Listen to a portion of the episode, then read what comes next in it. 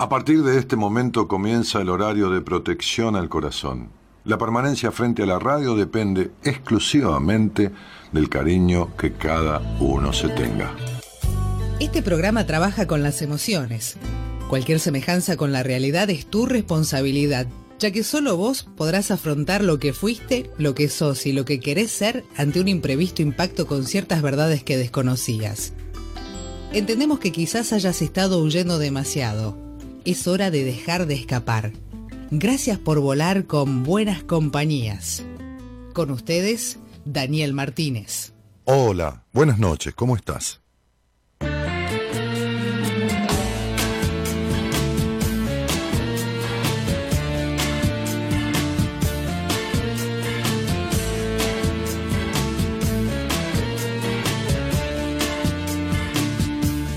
Deja que te cuente un que le va a gustar. He nacido tantas veces, no me quiero morir más.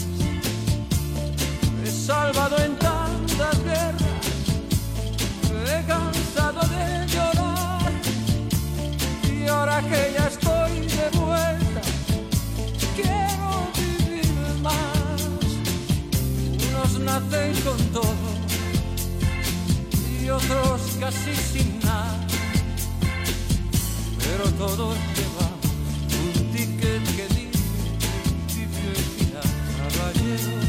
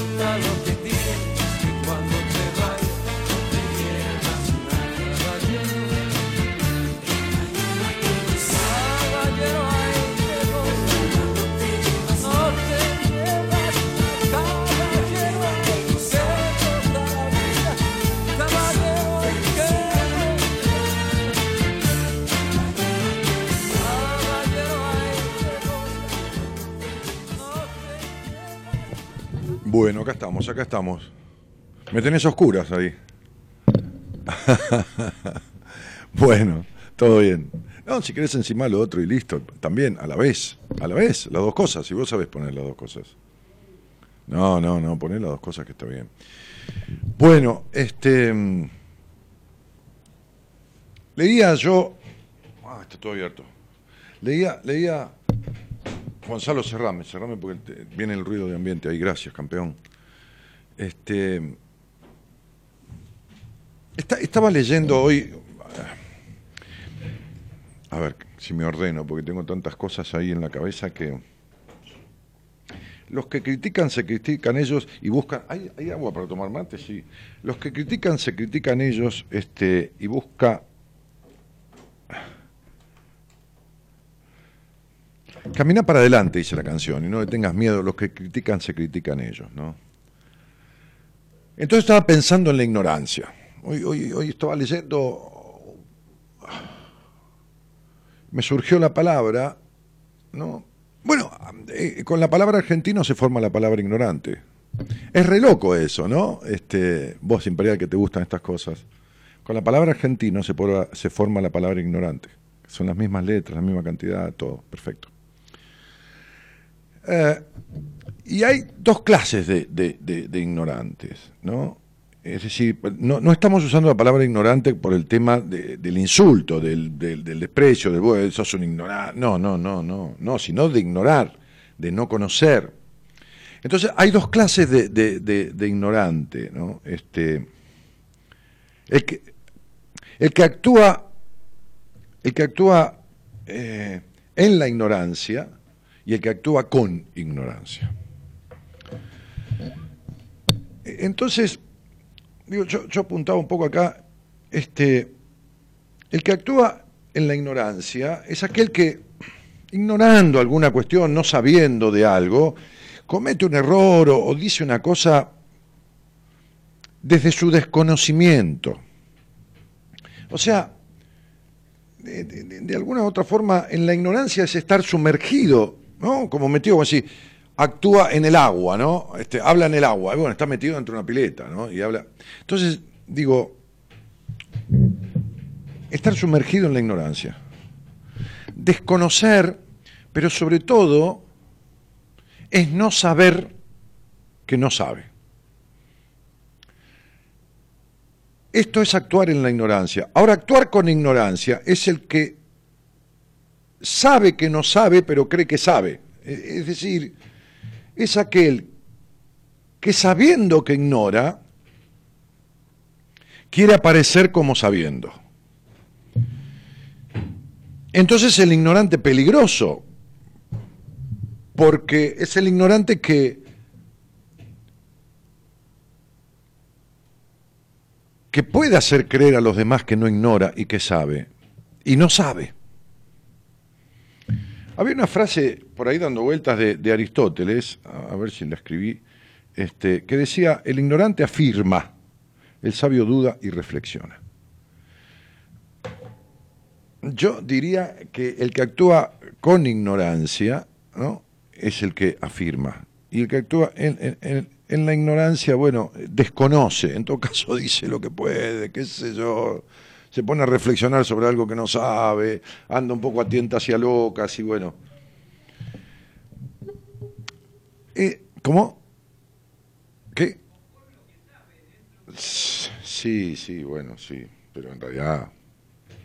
Sí, sí.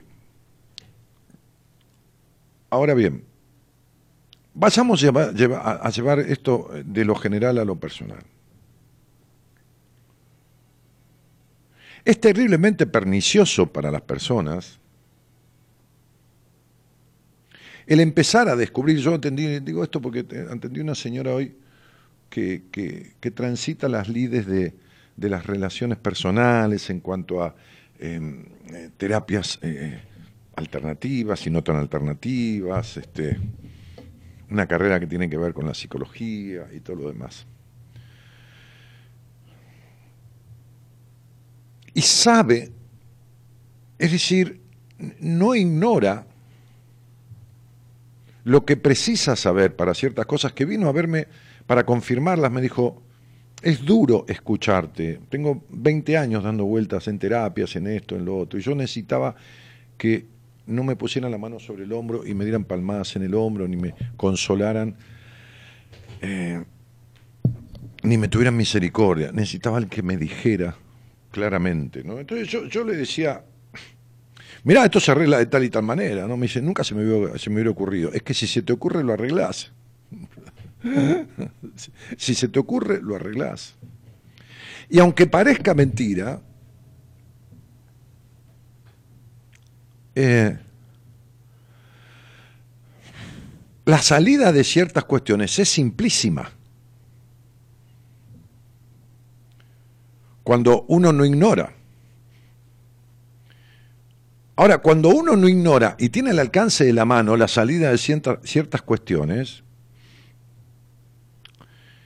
y no las toma y no las ejecuta, como yo le decía a esta señora, decidir no es lo que vos estás haciendo. Cuando una persona decide algo, y vamos a volver sobre este tema para que lo entiendan, una idea puede producir un deseo. O sea, supongamos, yo tengo una idea, digo, uy, qué rico, qué sé yo, el arroz que comí antes de ayer. No, sé, digo cualquier cosa. En realidad comí un arroz, sí, con algunas cositas, bueno. Pero, digo, había hecho unos zucchini salteados, apenitas, y los guardé en un frasco, pero los hice salteados con un poco de romero, este, salteados en aceite de oliva, perfumado con un ajo, eh, y, le puse un poco de romero y, y- y- semilla de mostaza. Y mostaza en grano, perdón. Y entonces eso después, ese zucchini, lo guardé en un frasco, sí, ya sé, para vos es muy gay la comida. Lo guardé en un frasco y junto con unas semillas de, de calabaza, de zapallo, que había salteado, que había este, tostado también y tenía en otro frasco, puse sobre el arroz esas semillas de calabaza, de, perdón, de zapallo, tostadas y saladas con sal marina, y el zucchini lo mezclé y comí eso. Entonces, supongamos que yo digo, qué, qué rico ese arroz que comí el otro día. Me acuerdo porque, qué sé yo, porque ahí en uno de los monitores leo la palabra arroz, hay alguien cocinando, supongamos. Por ahí me quedó este, en ese pensamiento. Me quedó eh, en esa idea, la idea del arroz que comí el otro día. Pero por ahí esa idea dispara un deseo. Y entonces digo, ahora cuando venga a casa creo que tengo arroz, tengo la- las semillas, qué sé yo, tengo el, zucchini, está todo en la heladera, voy a hacerme... Eso es un deseo. Me surge una idea a través de un recuerdo de lo que es la memoria emotiva, con, con- niveles de lo gustativo, ¿no? Eh, o de lo olfativo, porque si yo te digo, mm, ¿recordás cuando hay tormenta y empieza a ver ese viento y unas gotas caen, el olor a pasto mojado, y vos los empezás a sentir? Y eso es la memoria emotiva que acciona, así como si uno le digo, ¿qué tal una pizza de mozzarella? ¿No? Pero con la mozzarella, la clásica, esa que se estira, que vos con un poco de, de- de- de- de- mm, orégano arriba, que perfuma cuando está caliente, y un chorrito de aceitito, y, y, ¿no? y estirás así, sentís esa mezcla de untuosidad del aceite de la mozzarella con el aceite de oliva y, el aroma y la boca y el paladar que se te impregna.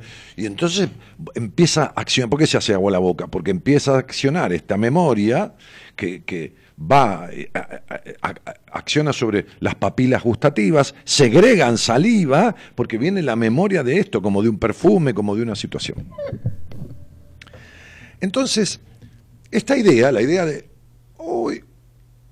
o el pensamiento del arroz de anteayer, qué sé yo, se transforma en deseo.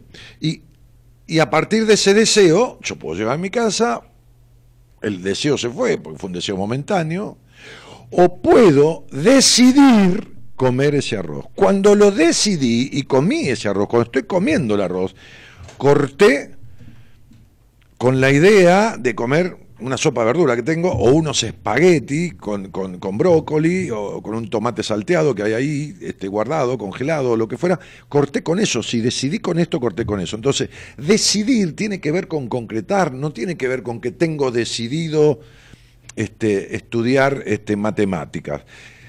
No, no lo tenés decidido, ¿entendés? Lo tenés pensado, lo tenés ideado y lo tenés deseado pero no hiciste nada para concretarlo. Cuando empieces a estudiar, cuando tengas la continuidad, ¿entendés? Sería, tengo decidido recibirme de profesor de, qué sé yo, guitarra.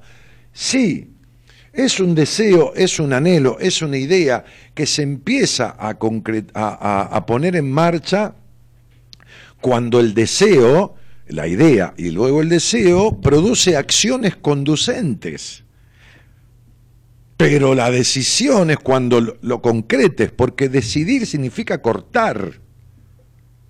Escribí un libro entero sobre esto, que es mi libro más vendido, lejos, sobre las decisiones. Desde dónde las tomamos, por qué las tomamos, por qué esto, por qué lo otro, las decisiones vinculares, los amores, los no amores, el por qué son amores, el por qué no, cómo vamos decidiendo o creyendo que decidimos y no decidimos nada.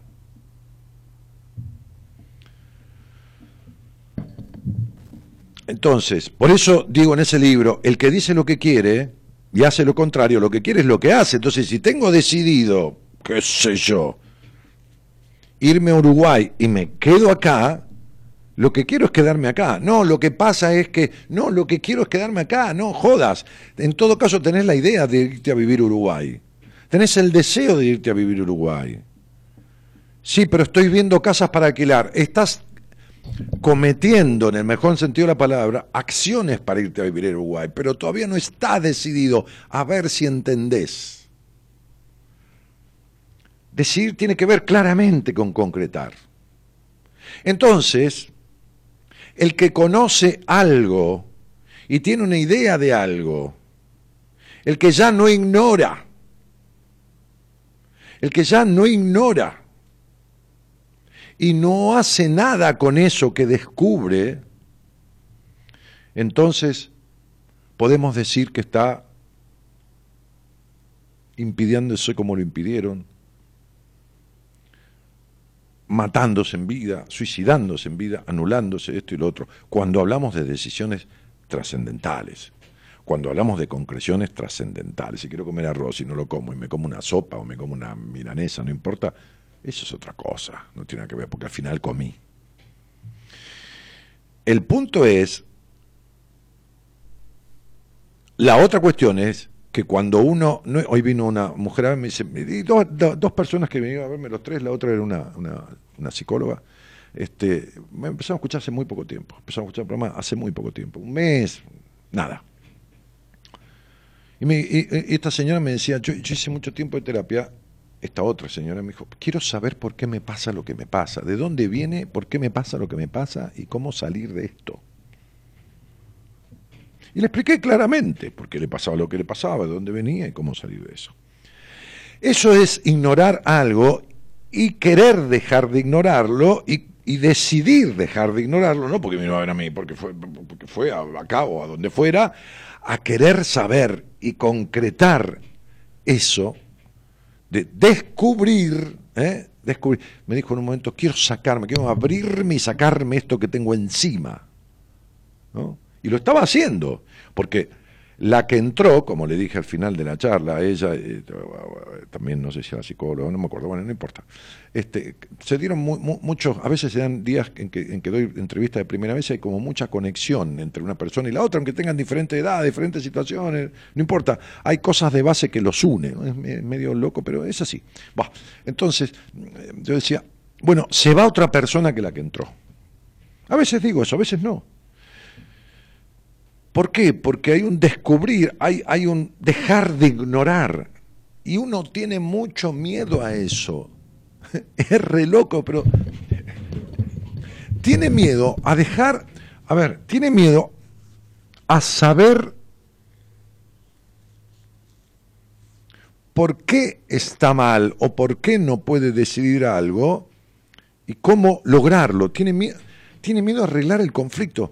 Las personas tienen miedo, tenemos, a arreglar el conflicto. ¿no? En mi caso, a los 30 años, ¿no? este, con, una crisis severa que tuve, es decir, este, este, rehuía la posibilidad, primero que dije que siempre dije que iba un psicólogo, era un boludo, bueno, así que esta cosa soberbia, omnipotente, así me fue también, pero digo, este, esquivarle, como decía papá, el culo a la jeringa, esta frase que me gustaba tanto de mi viejo, ¿no? andar esquivando. Entonces, este. las personas tienen tendencia, pero algunas un tiempo, ¿no? A mí, a mí la crisis de los ataques de pánico me duró tres meses la resistencia, no en ningún lado. Después, a pesar de haber dicho toda mi vida que yo no iría a un psicólogo ni loco, fui corriendo por poco de rodilla y fui siete años. Eh, Estos tratamientos de otras épocas, este, que, que, que, bueno, que eran de otra manera, pero importa, a mí me sirvió muchísimo. Entonces, fue tiempo invertido, no perdido, y tiempo rentado. Mi renta fue mi, transformación, ¿no? Eso fue mi rentabilidad, ¿no? Bueno, uno hace una inversión, pone dinero al banco y tiene una rentabilidad. Bueno, mi rentabilidad fue la inversión eh, eh, que hice eh, de mí mismo, no, no por el dinero del costo, no, sino de mí mismo, invertir tiempo, que es lo fundamental, ¿no?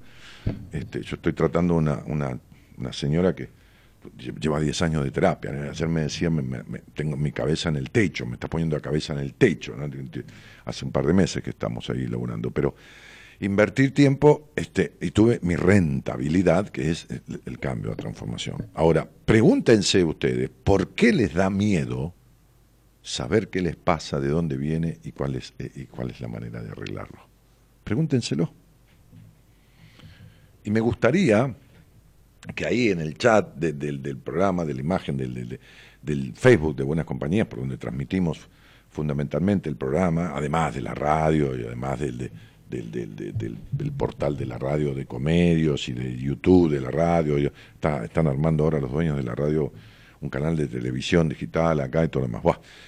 Este, eh, pero digo, eh, además de esos lugares, está nuestro Facebook, Daniel Martínez, Buenas Compañías, en donde transmitimos el, programa y, pueden postear a los costados. ¿Por qué el miedo? el miedo? Saquemos esta cosa que a veces dice, ay Danielito, yo te escucho hace ocho años, me gustaría tanto verte, pero me da miedo. Sí, está bien. No, no, te da miedo de que yo soy un tipo como, como digo, que hago terapia salvaje, no digo las cosas como son, y en vez de estirártela en 10 entrevistas, en una sola te explico. Entonces te da miedo. Pero al final de cuentas lo que te da miedo conmigo, con quien sea, no importa, con un gurú, qué sé yo, con quién, es enterarte por qué estás como estás. Es decir, querer seguir ignorando. Es decir, actuar con ignorancia, porque vos sabés que no sabés, o sabés que querés saber, pero a la vez no te lo permitís. Y entonces actúas con, con ignorancia, no en la ignorancia.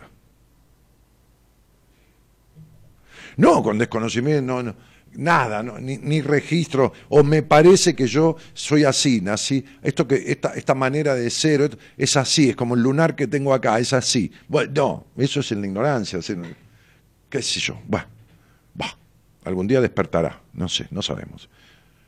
Pero con ignorancia es conociendo lo que pasa y queriendo no hacerlo o hacer como si. ¿Por qué crees no, que te da miedo esto? ¿Por qué crees que te da miedo descubrir? ¿Por qué crees? Pero, a ver, no te quedes en el pensamiento lineal, anda un pensamiento lateral, anda un poquito más profundo. Filosofemos un poco, ¿no? Hoy leía una nota sobre el director de la carrera de consultoría de la Tecnicatura Superior de Consultoría Psicológica de la Universidad Maimónides, y el tipo decía, y todos tenemos tendencia, este, no somos filósofos, pero tenemos tendencia a querer filosofar, no, o, o, o a veces, todos no, pero decía, a veces hay quienes quieren, este, como sería transitar pensamientos filosóficos, aunque no somos filósofos, este sí, somos todos filósofos. Lo que no somos es licenciados en filosofía, ni profesores en filosofía, ni nada. Mientras hablemos de la vida, de lo que fuera. Esto como si decimos, nos juntamos entre 20 vecinos y estamos por cambiar las lamparitas de la calle por LED para que iluminen mejor y gaste menos. Eso es hacer política. Eso es hacer política. ¿Qué es la política? La acción sobre la realidad. No hay ninguna otra cosa que, que, eso. ¿Cuál es la realidad? Esta. Vos tengo que accionar para mejorarla. Eso es hacer política. No, ¿qué tiene que ver la política partidaria, el voto, las internas, las paso y cada paso una cagada? No, no tiene nada que ver. Digo, cada paso una cagada como el pato chacra, da justo, ¿no? Cada paso una cagada, en todo sentido. Pero digo, este, eso es hacer política, ¿no? Hacer política con vos es saber que no iluminás bien. Y querer cambiar la lamparita por, por tener poca luz, pero no poca luz de poca inteligencia. Hacer mala política con uno mismo tiene que ver con preocuparse por cambiar las zapatillas, que cuánto cuestan, tres lucas y hasta que voy a juntar la guita, este, y este, des- desesperarse si se rompe el celular y no calentarse un carajo por tener rota la cabeza, o rota el alma, o roto los vínculos, o roto qué sé yo qué. No sé, la ansiedad, qué sé yo qué cosa. Entonces digo, ¿por qué crees? ¿Por qué crees? Hoy me decía una señora, ¿por qué me quejo tanto de todo? Escúchame, 20 años de terapia, pero yo jodo con esto, ¿no? Este. Yo, ¿Sabes cuánto tardé en explicarle por qué se quejaba tanto de todo? 20 segundos. Nada. Ni- ninguna numerología, ¿eh? No, el sentido común. Sentido común. Asociando libremente, dejándome ser y pensando en lo que habíamos hablado y entendiendo que si ella se queja y esto y otro, uniendo eslabón con eslabón, y la respuesta, listo, ya está, ahí tenés, ping. Bueno, como siempre digo, y le muestro a la gente, ¿no? Si yo tengo que cambiar una lamparita en mi- en mi- en- mi- sobre, sobre mi escritorio donde atiendo hay un barral con cuatro dicroicas que cuando las cambié por, por dicroicas de LED este, dimerizables, para que esas que se regulan la intensidad, lo llamé al muchacho de mantenimiento. y, Cambiame las voces, pero no, no de bacán, que eso, ah, qué tipo bacán. No, me llego a meter la mano ahí, se queda sin luz todo el edificio y yo por ahí me quedo recontrapegado, por más interruptor que haya. ¿Qué va a hacer? Uno es tarado para algunas cosas. O, no les interesa aprenderla, o lo que fuera, pero no sabe. Listo, no sabe. Y si, no, y si, sabe que no sabe, es bárbaro. El problema son los que no saben que no saben y se creen que saben. Otro problema son aquellos que quieren saber, saben y no hacen nada con ese saber. Entonces, otros son los que se dan cuenta que tienen algo que saber y no quieren saberlo. A mí no me molesta no saber cambiar, no saber cambiar la dicroica y conectar todo y los, qué sé yo, los transformadores. Ni me molesta, ni, la verdad que ni me interesa. Ahora, si me molestara, llamaría al tipo y en vez de pagarle para que me la cambie, le pagaría por su tipo para que me enseñe. ¿Cómo carajo se cambia esa lamparita y el dimmer y cómo se conecta? ¿Qué sé yo? No me quedaría con la historia de querer saber y descubrir tal cosa y no hacerlo. Porque entonces me quedo en el deseo, me quedo en la intención. Y todas las intenciones que se quedan solo en intención son malas intenciones, entendiendo las buenas intenciones, no, la intención de matar a alguien voy y lo mato, no, entendiendo las sanas y coherentes intenciones, viviendo dentro de los cánones lógicos de, de- de- la, la convivencia, de una sociedad. Es decir, quedarse solamente en intención, porque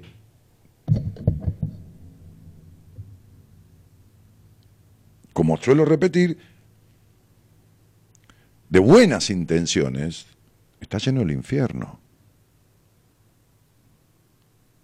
Todos los equipos quieren salir al- al- al- a, la cancha y hacer goles y ganar.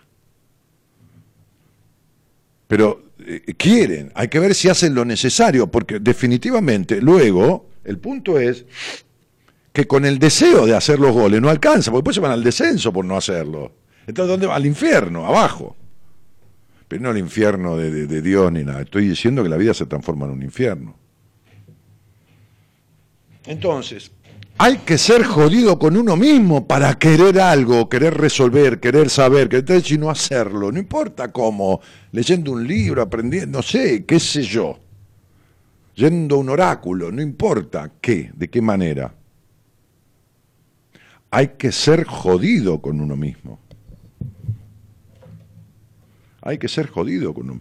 Y las personas tienen un porqué. Yo hablaba hoy con una, con una paciente este, este, médica y le decía, este, este,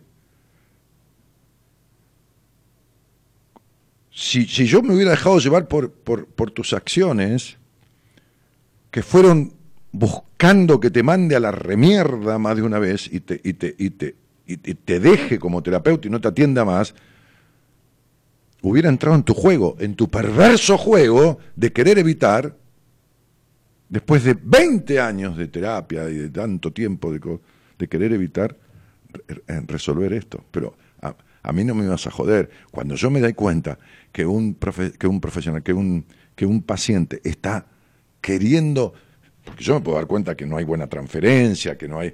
Entonces me doy cuenta y no me quedo con alguien que yo no puedo, creo, creo que no puedo ayudar o que no le sirve el vínculo que podemos armar. No, lo derivo, lógicamente. O lo derivo de entrada porque creo que necesita otro tipo de terapeuta que no soy yo. Pero cuando noto que hay transferencia, pero a la vez hay esta cuestión de, de, de joder, de escupir el asado, de joder, ah, no, no me va a joder a mí, no, no, no, no, no. No, no me va a joder, no voy a entrar en el juego perverso de, de estafarse o boicotearse. Y, ella me lo reconocía, porque ahora ya ha cambiado, ya, ya, ya, ya, ya, está. Entonces digo, ¿qué onda? Te voy a dejar esta, esta, qué sé yo qué, esta pregunta dando vueltas. No importa si querés contestarla, contestámela, te agradezco. Si no querés contestármela, no me la conté. Hablando de contestar, este, estaba yo ayer hablando con una paciente que fue al seminario último que hicimos en diciembre, este, que me resulta tan grato todo eso, ¿no? Este, y me comentaba que estaban todos los del seminario, ¿no? Porque, es decir, todos, todos los que estaban, por ahí faltaba alguno, conectados en el chat o en el Facebook, porque se- se todo- todos los grupos se arman un Facebook propio, cerrado, de cada seminario, o un chat también cerrado entre ellos, no, no deja entrar a nadie extraño, extraño al grupo, digo, de- al grupo del seminario, y se conectan. Y estaban todos festejando el mes. El mes, dicen ellos, de haber renacido. El seminario, un poco la, base del seminario es eh, retirarse para encontrarse y, y renacer. Festejar ese renacimiento donde se encontraron y pasó todo lo que pasó, ¿no?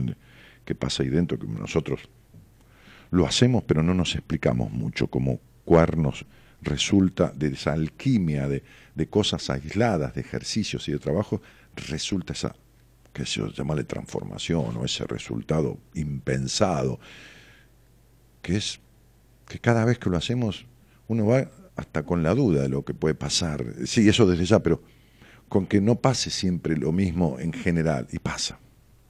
Y entonces este, me decía que estaban en el chat cada uno en su país, porque hubo gente de, otros países en este seminario último, vino una gente señora de Chile, otra señora de Perú, este, que no son pacientes, ni nada, escuchan el programa, y gente de diferentes provincias, todos brindando por ese mes. Qué loco. Qué loco, ¿no? Vos decime si, si cuando hay un curso, algún seminario, sucede esto, ¿no?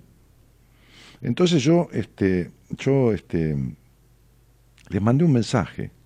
Y si lo encuentro se, lo, se los voy a... Este, le mandé un mensaje que le dije a- a- a una de mis pacientes que estuvo en el seminario, que era con la que yo estaba hablando. Le dije, mandale a, mandale a los chicos este mensaje si podés, ¿no? Los chicos, chicos, chicas. Bueno, ¿no? Yo decía... Un cariño grande a todos. Este, me alegra que estén festejando un momento eh, pleno de la vida que, que se lo dieron ustedes, porque se lo dieron ustedes a ustedes mismos, a nosotros, a mí, y, me hago eco porque sé que mi equipo piensa lo mismo, nos dio mucho placer, nos da mucho placer acompañarlos, este, haberlos acompañado, y bueno, este, y, traten de mantenerse, no sé si unidos, pero juntos. Seguramente no estarán las mismas afinidades entre todos, y esto está bien, es humano y es, es lógico, pero este, traten de, de no despegarse del todo en lo posible, ¿no? No digo nunca, pero no, no existen nunca, pero traten de no despegarse del todo, por lo menos de alguno de ustedes. Les mando un abrazo grandote ¿eh? y, y mi agradecimiento por tanta entrega y tanta confianza. Y, entonces ella me copió del chat que estaban todos, decía, qué hermoso, Vero, qué hermosa sorpresa, le decían a ella. Bueno, Vero, se llama Verónica, no hay problema. Me muero muerta, decía otra. por el mensaje, claro, porque ella les apareció en, en, un, en, un, aniversario. Parece una tontería, pero no lo es. ¿eh? Para quien vivió el seminario sabe que no lo es. No, qué lindo, gracias Vero, qué emoción, qué sorpresa tan hermosa, que dan un mensaje. Mensaje, este, eh, eh, qué alegría, dice una, una mujer, este, gracias a Dios y al universo por tanto, este, wow, qué hermosa sorpresa, escuchar a Dani, salud con todos y brinda, ¿no? Entonces digo, es tanta la satisfacción que uno, si ustedes supieran el placer, yo estoy diseñando un taller que quiero ir a dar de vuelta al interior del país, pero no, no lo mismo que hacía, sino un taller más largo. No un seminario de tres días, lo que hacemos, no, no. Un taller vivencial, pero no de tres horas como lo hacía, sino de cinco, seis horas, ¿no? quizás seis, seis horas y pico. ¿no? Eh, creo que el título va a ser Una cita con tu vida. Una cita con tu vida. Creo que lo voy a titular de esa manera. Porque en esas seis horas vamos a ver la vida que tenés, de la que venís, vas a poder pensar, reflexionar, a la que de- deberías ir, a la que te da ir, a la que y todo un trabajo que estoy diseñando y pensando y, y- tachando y borrando en mi mente y en el papel y en todo lo demás para, para irse con, parte de mi equipo, por supuesto, parte, bueno, este, no, no es lo mismo un seminario que vamos todos que, que por ahí un taller que vamos algunos menos, pero, pero no importa, eso es lo de menos, eh, iremos lo que tengamos que ir. Eh, una cita con tu vida. Una cita con tu vida en la vida. ¿Qué es lo que me parece que vos te mereces? Sí, te mereces. Digo, cada uno se lo merece. Por eso tiene esta vida que no pidió y le fue dada. Uno no pidió esto. Entonces, este, a veces digo que me jode cuánta vida desperdiciada, porque he escuchado miles y miles y miles y miles, decenas de miles de personas a lo largo de estos 25 años. Y desperdiciadas por sí mismos. Es como si uno viviera en un país donde hay esclavitud, que todavía existe en algunos lugares del mundo, y claro, dependiendo de- del otro, de- del amo, uno no pudiera o no pudiese vivir o salir o venir o, esto o lo otro o, o cambiar o bueno, nada, sería posesión de alguien, ¿no? Y qué loco que muchas personas viven como poseídas, no por el demonio, por supuesto, ¿no? sino por, por, por, por algo que las impide y que no se permiten desposeerse de lo que les impide poseerse a sí mismos. ¿no? Es decir, una cita con la vida. Hay un, hay un tema, mirá, hay un tema de Nano Serrat, que no sé cómo se llama. ¿De vez en cuando la vida se llama? No. Bueno, algo así, ponelo. Que, que es, es una baladita, es lindo. Pero, pero se me ocurre ahora, este, que está bueno, em, este, así sobre la marcha, se me ocurre que, que por ahí podemos decir buenas noches a todos y gracias por estar. Y este tema tiene que ver con esto que estoy diciendo, ¿no? Si, vos te querés sentar a ese encuentro, ¿no?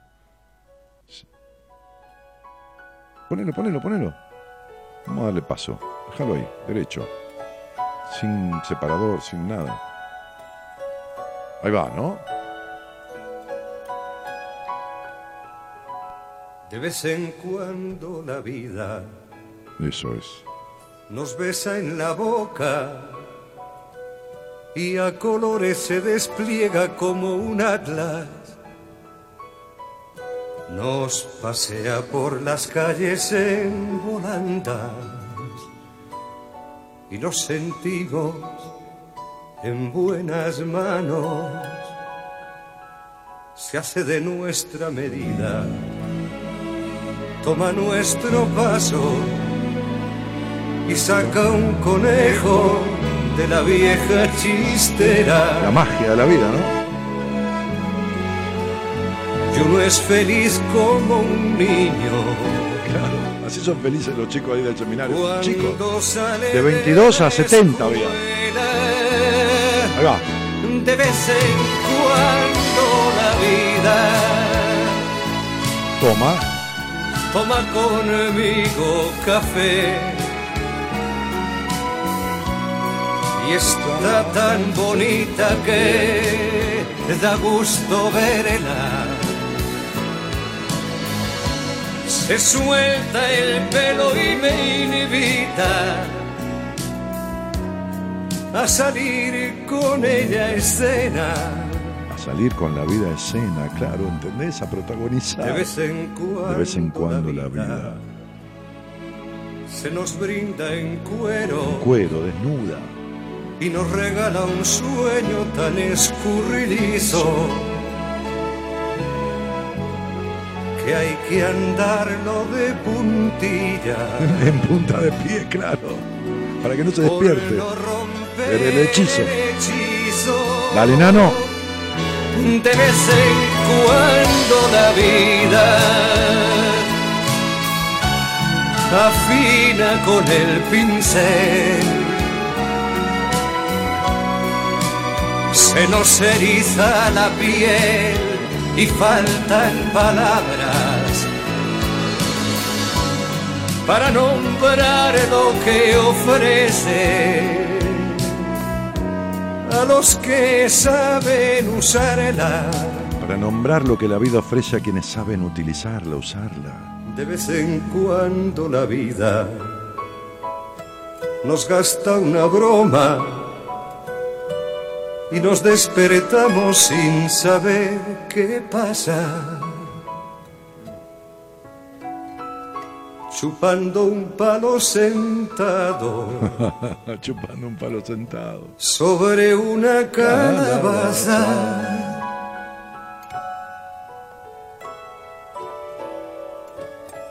Impresionante. Ponelo de vuelta. Termina, ¿no? Terminó ahí. Enganchado de vuelta.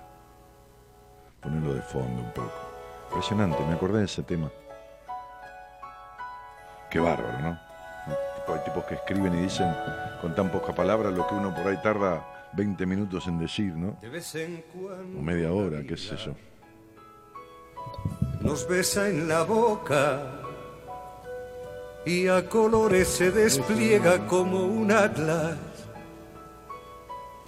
Nos pasea por las calles en volante. Me mandás un saludito, dice Pinky, ayer cumpleaños. Bueno, que tengas un buen año. Este, que siempre trae o puede traer sorpresas de todo tipo, pero que la mayoría de las cosas que sucedan van a depender de vos. Evangelina Luchita Afra dice, yo sé que tengo que dejar el psicópata que siga haciendo de las suyas y cada vez ante él lo dilato, así voy hace años.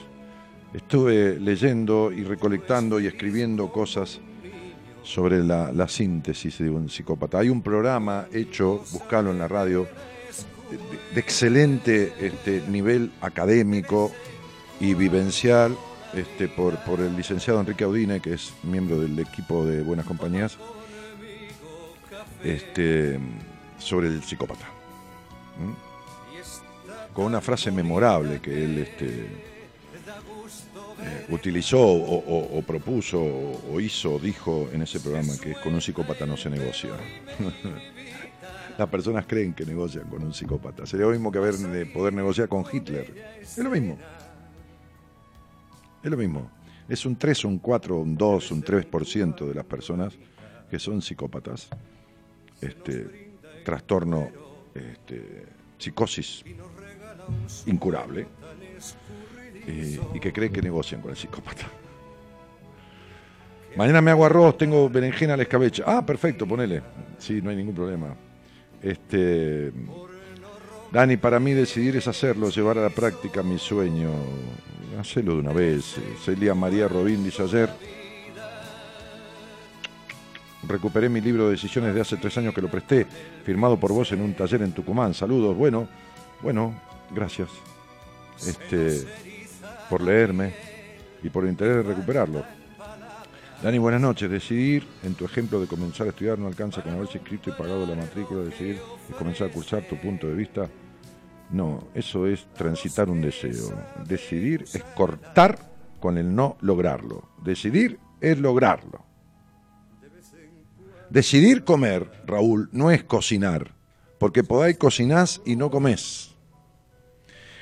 Cocinar es la acción que te lleva a la concreción de ese deseo que es comer.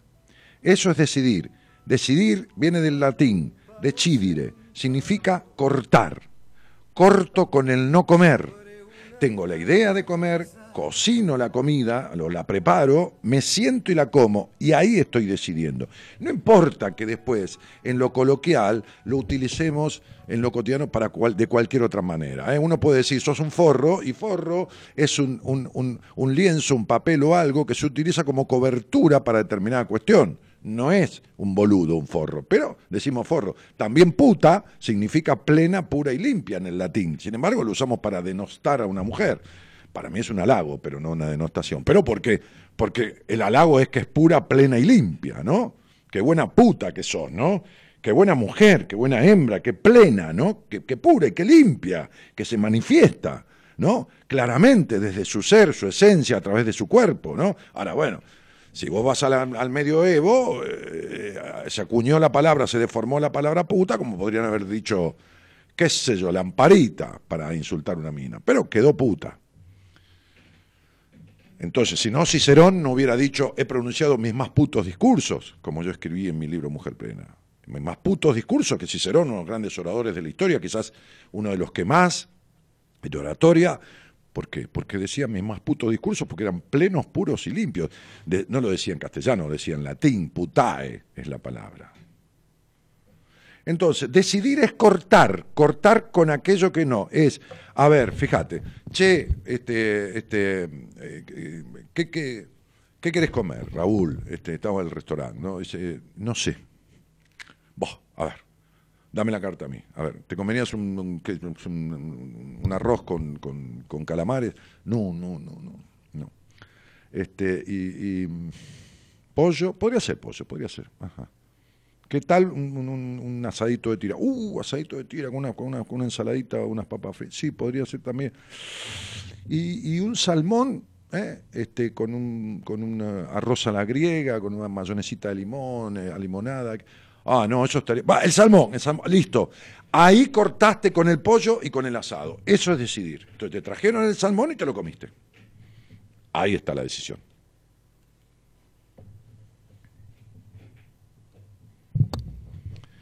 Buenas noches, dice Marisa Mota. ¿Sos tan claro? sí, tienes razón, estoy un poco... Sí, pero yo tengo Movistar y personal. Claro no tengo, pero bueno, está bien, ella cree que a lo mejor quiere que esté en la compañía. Por ahí trabajan, claro. O no, será que no estoy bronceado, o, poquito. O los cabellos claros por ahí. Pero bueno, vamos a ver qué dice. Tomar decisiones. Me ha costado tomarlas, pero una vez... A ver qué dice una vez que lo decido, no vuelvo atrás. Ah, bueno, me parece muy bien. Eh, Silvana Lozano dice, buenas Dani. Este, la arrobó a, Benina Prieto, parece para que se Joana, Joana Sanz dice, me encanta lo que decís. Bueno, Fernando Leone dice, Dani, estuve con vos el viernes, ya decidí y dejé la psicóloga y con la cocina de hoy porque tenemos la máscara masoquista y no pensamos en nosotros. Ah, no, no, no, no vamos adelante, ¿no? porque tenemos la máscara de masoquista y no pensamos en nosotros, seguimos mal, pero ayudamos a los otros a estar mejor. Tenemos la excusa para quejarnos estar mal. Le tengo miedo a estar bien, libre, boludo. Soy libre, muy boludo, lo sé. No, no, boludo sería si no te das cuenta, porque el boludo no se da cuenta que es boludo. ¿Entendés? Vos puede ser que hagas boludeces, tranquilo, yo también, ¿eh? Ahora, de que yo sea boludo hay una distancia como de acá a Marte, ¿eh? Y, tampoco vos sos boludo. ¿eh? No, no, no. Una cosa es hacer boludeces. ¿Está? Bien. Este, em, digo, una cosa es comer ensalada y otra cosa es hacerse vegetariano. ¿No?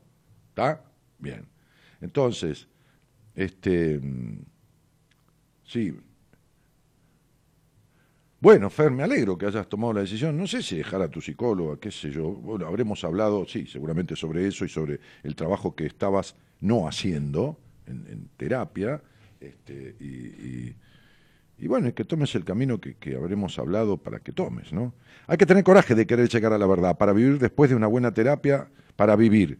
Después de una buena terapia y no solo sobrevivir sin terapia. No, Marisa Mota, yo te digo esto, este, no todo el mundo necesita hacer terapia, ¿eh? Muy bien, una señora a verme que hablamos muy claro, le expliqué todo lo que quería saber y le dije, mira, esto se arregla de esta manera, así y así. Lo puedes hacer sola tranquilamente. No te compliques, no creas que es complicado. Son estas dos cosas. Yo simplifico mucho. Porque los grandes conflictos de la vida, y si no, véanlo, ¿no? A veces sale la gente al aire y yo trato.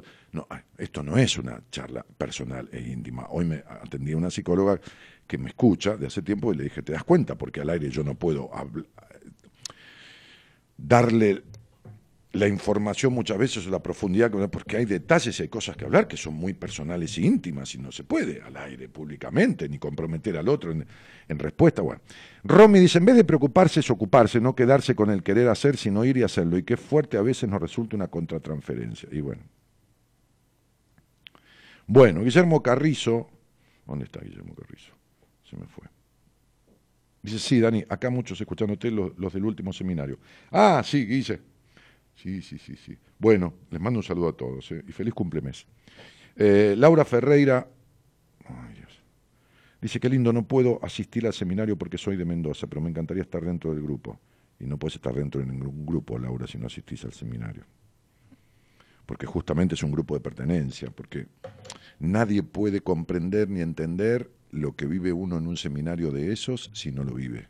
Entonces no, no, entonces sería, ¿y, por qué no puedes asistir porque vivís en Mendoza? Perdóname, ¿no? ¿Será una cuestión económica o qué? Porque ha, venido gente desde Estados Unidos al seminario en su momento. Estados Unidos, te puedo nombrar países Italia, te puedo nombrar Ecuador, te puedo nombrar Perú, te puedo nombrar Uruguay, te puedo nombrar Paraguay, te puedo nombrar Chile, eh, Inglaterra, eh, eh, vino una chica desde Inglaterra al último seminario, México,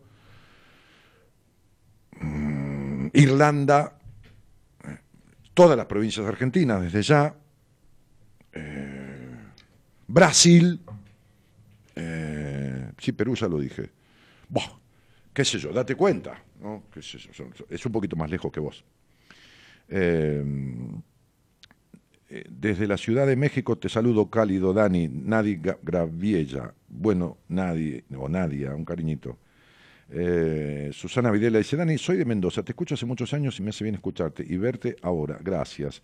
Bueno, Susi, si te sigue doliendo tanto la espalda, este, pensá en hacer algo, porque no es un problema de que estás agachada o, que lees mucho. ¿eh? Ojalá ese taller sea en Mendoza, yo voy. sí, esa es tu manera de no, de no hacerlo. Ah, el taller, sí, sí, sí, sí. Puede que vayamos a Mendoza. Creí que decías el seminario, porque venía hablando del seminario. Eh, sí, puede que vaya a Mendoza este año, puede, puede. No sé si vamos a hacer Rosario, eh, Mendoza, La Rioja, no sé, vamos a ver, vamos a ver cómo viene el, asunto. Saludo desde, desde, no, desde Río Grande, Tierra del Fuego. Sí. Acá lo que hay que analizar, ¿saben qué es? Hay que analizar este, a tu no interno. ¿Viste el yo interno? No, a tu no interno. Esto está bueno. Hay que analizar tu no interno. ese no interno. El puto no interno, ¿no? El puto, no el gay no interno, no. El puto no interno ¿eh? este, que tenemos adentro. ¿eh? El puto no interno. Este, gracias por el mensaje de ayer, Dani, te amamos, dice Eva. Este, claro que e-, Eva, estuvo en, el seminario. Bueno, un cariño grandote, yo los quiero mucho, yo me, involucro mucho, ya lo saben los que transitan ese, ese, ese encuentro que hacemos cada tres o cuatro meses. El próximo viene, eh, ¿cuándo es? Eh, en marzo ahora, había dicho yo, 22. Va, 22, 23 y 24. El próximo es 22, 23 y 24 de marzo. 22, 23 y 24. Escríbanle a Marita. Eh, si no son pacientes de algún terapeuta del equipo, solamente van a pasar por un cuestionario, que lo hacen todos el cuestionario, todos los que van al seminario, que comes, que no comes, tomas medicación, hiciste terapia, no hiciste terapia, esto, lo otro, todo. Este, y tenés alguna enfermedad crónica, bueno, de todo, porque nosotros sabemos todo, todo, todo, todo lo que necesitamos saber en principio, este, no es abrir la tranquera y que entren y si no haces terapia con nadie del equipo, lo único que va a diferenciar tu ingreso es que vas a hacer una entrevista gratuita, sin cargo, sin ningún compromiso, después de ese cuestionario, con alguien del equipo, que va a hablar con vos, te va a escuchar, eh, con la escucha, la escucha entrenada, la escucha profesional, que, te hace falta, que por qué querés hacer el seminario, va a mirar tu ficha, va a hacerte algunas preguntas y va a decidir si estás en condiciones de hacer el seminario o si no si es mejor, y te va a decir, ¿por qué no trabajas tal cosa primero? Y después, está, simplemente eso. Marito te va a hacer un, un, un, cuestionario, que lo hacen todos, así sea paciente mío, así sea paciente de cualquier otro, todos, porque a veces hay que hacer comidas especiales para determinadas personas, porque a veces hay que tener en cuenta su, estado de cualquier afectación que tenga, no enfermedad, o lo que fuera. Este, qué sé yo, o es no vidente, que han venido gente ciega y, ha venido al seminario. Este, o, lo que fuera, ¿no? Lo que fuera. Entonces, este, em, ha venido gente ciega, ha venido gente con alguna discapacidad motriz. Eh, Entonces, digo, y esto nosotros tenemos que atenderlo, tenemos que saberlo. Y chao. Después si querés te anotás o no te anotás. Y entonces, este, eh, eh, después si ah, te anotás o no te anotás, Marita te informa el costo del seminario, de, todo, toda la cuestión, desde el micro que te, que trae hasta el lugar donde lo hacemos, hasta que te lleva de vuelta, desde la comida, desde la eh, todo, absolutamente todo, y, la forma de pagar, lo que en cuota, que no, qué sé yo, eso lo maneja todo Marita, pero, pero a Marita, marita arroba buenascompañías.com, postealo, y, mandale un mensaje al, ¿cómo al celular, 11 25 83 75 55. Ahora, Gonzalo postea. Este, Ojalá en Mendoza, sí, puede ser que vas a Mendoza, no sé. Sofi Rodríguez, hola Dani, en mi caso creo que tenemos miedo de decidir, porque muchas veces no sabemos cuáles serán las consecuencias de esas acciones concretadas. Crecer y madurar como persona implica joderse, como vos decís, y no todos estamos preparados para hacernos cargo de eso. No, no crecer y no madurar, Sofi, vos que sos tan razonadora, ultra razonadora y desconfiada, significa joderse la vida. A veces duele, parirse duele pero es un dolor placentero. ¿Qué mujer no dice, me dolió muchísimo o no, pero en el momento que vi al bebé fue un, placer? Que Bueno, esto es lo mismo que, el autoparto, que parirse uno mismo. Tiene sus dolores. Y lo de no querer soltar esto y lo otro, no animarse, tiene que ver con la... Yo di una, hice una, una entrevista, una, una apertura sobre por qué no soltamos el pasado. es muy cómico, porque es lo único que tenemos cierto, aunque sea una mierda. Esta frase más vale malo conocido. Qué loco, ¿no? Morirse así, ¿no? Qué loco, Sofi, ¿no? Morirte desconfiada. Morirte necesitaba aprobación. Eh, qué loco, ¿no? Es re loco, pero mira, no, porque así tenés esa característica vos, ¿no? Graciela Gilardón dice, sí, Dani, por favor, vuelve, me muero. Yo estuve en, en, el que hiciste, soy de Rosario, te quiero, genio. Sí, Rosario fue un quilombo ese taller, digo, el quilombo de la cantidad de gente que había, Dios. Este, este, sí, hace muchos años, sí, sí, sí. Quizás Rosario sea el primer lugar. Vamos a ver, Marita lo está estimando, determinando, qué sé yo. Queriendo que podías venir a Uruguay. No, Mariela, ahí no. Ahí va a ser difícil. Yo estuve en Uruguay dando una charla en Punta del Este, en dos lugares, este, en, el, en, el, en el Mantra, eh, este, este, que es un resort muy, muy, muy, muy importante del este, y en el Hotel Nogaró. Pero fui eh, llevado, contratado por, por una productora, este, pero no porque no hay una cantidad de audiencia para ir a dar un taller en, Uruguay. No tengo problema si alguien me contrata y lo difunde, y bueno, pero, pero eh, yo ir eh, allá no. vení vos y listo, es más fácil.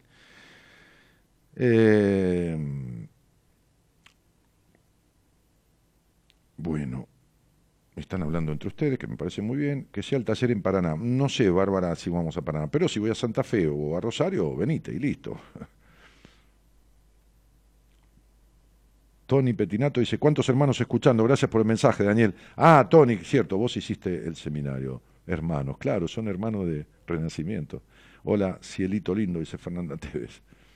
Pau Ángel dice, qué lindo cielito. Daniel, ¿cuándo vendrás a Tierra del Fuego? No, Eli, muy difícil venite vos, venís a hacer un seminario con nosotros, venite el 22, 23 y 24 de Coso, este, vení él y que hay algunas cosas que trabajar en vos, ¿eh? ciertos aspectos que de tu neurosis, que todos las tenemos, ¿no? Este, hay aspectos que sobresalen mucho y que, que te producen muy malos vínculos. De vez en cuando la vida es la mejor letra en castellano que vos. Ah, eh, no quiero romper el hechizo con, con, Dani, qué lindo te quedan los bigotes. Ah, estoy con un poco de media barba, sí. Eh, Antonella nos vamos sumando todos los angelitos de Dani. ¿Cuánto los quiero? Besote enorme, Antonella ah, que hizo también ese seminario. Ahí están todos enganchados. barba y bigote, no, por favor, que suma años, dice. Sí, pero si no. ¿Cuántos años me suma? Diez más. Y si ya estoy así hecho mierda, yo viejo y terminado un poco más, así ya queda claro, ¿entendés? Este, este Mafalda, ya queda claro y listo, no andamos con vuelta. Dejá que me sume años. Este, decime una cosa, Daniel, ya, ya no se hacen más no, menos mal que no hay más tipos como yo. Horacio Mercado dice, buenas noches y feliz programa. Te hice caso y estoy en terapia con Audine. Bien, encontrando a mi niño. En marzo voy al seminario. Horacio, me alegro muchísimo. Yo sé por qué te mandé a, Ricardo. Y yo te lo expliqué. A Enrique, perdón. Este, y yo te lo expliqué. Y, quédate tranquilo que, como yo digo siempre, de esto yo soy un montón, pero un montón, ¿eh? pero mucho, pero mucho. ¿eh? Quizás sepa tan poco de todo lo demás que bueno, por lo menos compenso con esto. Y cuando yo mando a alguien, a un terapeuta, a hacer un laburo, aunque después vuelva a mí por determinado detalle, o aunque después pasemos a... Este, yo, sé que es la persona que necesita. El otro tiene que primero acomodarse a esta situación y después va a estar cómodo. Vos eh, laburá con Enrique, que cuando yo te dé un abrazo en el seminario, hermano, que, que vengas de allá de La Rioja, este, vos vas a estar en otra condición y vas a salir el 24 de marzo del seminario siendo un tipo totalmente diferente en los aspectos que tenés que ser diferente. Porque tenés muchas cosas buenas que está bien que te las quedes, pero hay otras, hermano, que hay que cambiar, puede ser una cagada. Entonces, bueno, es esto. Eh, hace tantos años que te escucho cuando interactuabas con la chica López, una gran compañía. Sí, claro, por supuesto, con Silvita. Buenas noches, Dani, qué lindo tema. A veces me cuesta tomar decisiones. A vos, Florencia, a veces, vos vivís en la indecisión. Con todo cariño te lo digo. ¿Cómo a veces? ¿Por qué te mentís? Si vivís en la indecisión, tenés miedo que lo que, que lo que vos querés no sea lo que los demás quieren que quieras. Así que imagínate el quilombo que tenés y las vueltas que das en tu vida. Lo tuyo es sí, pero llueve, no, pero hay sol, sí, pero no, no, no me cosí el vestido, sí, pero, no, pero, sí, pero... Mm, ah, uh. A veces, Florencia, si a veces te, te hincha la vejiga de lo que aguantás para ir a mear, de las vueltas que das. O sea, estás hablando conmigo, Florencia. Hola, soy Daniel Martínez, ¿entendés? O sea, sí, yo, a ver, no digo que vos me mientas a mí, digo que te mentís. Poné los ovarios sobre la mesa y decí, me cuesta decidir todo el tiempo. Decí, soy una necesitada de aprobación. Decí, tengo deslealtad conmigo misma. Decí, me traiciono, me meto en el culo mis deseos. Mayoritariamente. Decí eso, carajo. Asumilo. Porque si no lo asumís no lo vas a cambiar nunca. No es tan terrible algo cuando uno lo asume. Un día le dije a mi psicoanalista, que el viejo maestro, hace muchos años, 30 años, le dije, mire, yo no sé, pero me da la sensación que soy terriblemente rencoroso. Hoy se lo comentaba a un paciente. Ni de casualidad, me dijo. Digo, ¿por qué? Porque lo está reconociendo. Si lo reconocen ya no lo es, en la medida que usted dice que lo es. Después entendimos que era otra cosa, que no era rencor. Pero digo, este, porque me lo fue aclarando, pero que no es lo mismo el enojo que el rencor, no tiene nada que ver. Pero este, además yo tenía 30 años y era un total inmaduro en ciertos aspectos que ni, hablar, ¿no? Bueno, eh, entonces digo, este, no, porque, no porque la edad traiga madurez, porque cada pelotudo de 50, 60, 70, 80 y 90, o pelotuda que ni te cuento, ¿no? O sea, la edad es una, la madurez es una capacidad que nace con todo el mundo, ahora está en cada uno desarrollarla o no, ¿no? Es decir, madurez no por seriedad, ¿eh? No, no, no por seriedad, no, no. no por asumir los deseos y bancarse las consecuencias. Eso, eso es ser maduro. No como Florencia. Flor, podés decir que estoy equivocado, porque yo no te conozco, lo único que decirte es un nombre y, no sé, un apodo al lado y nada más.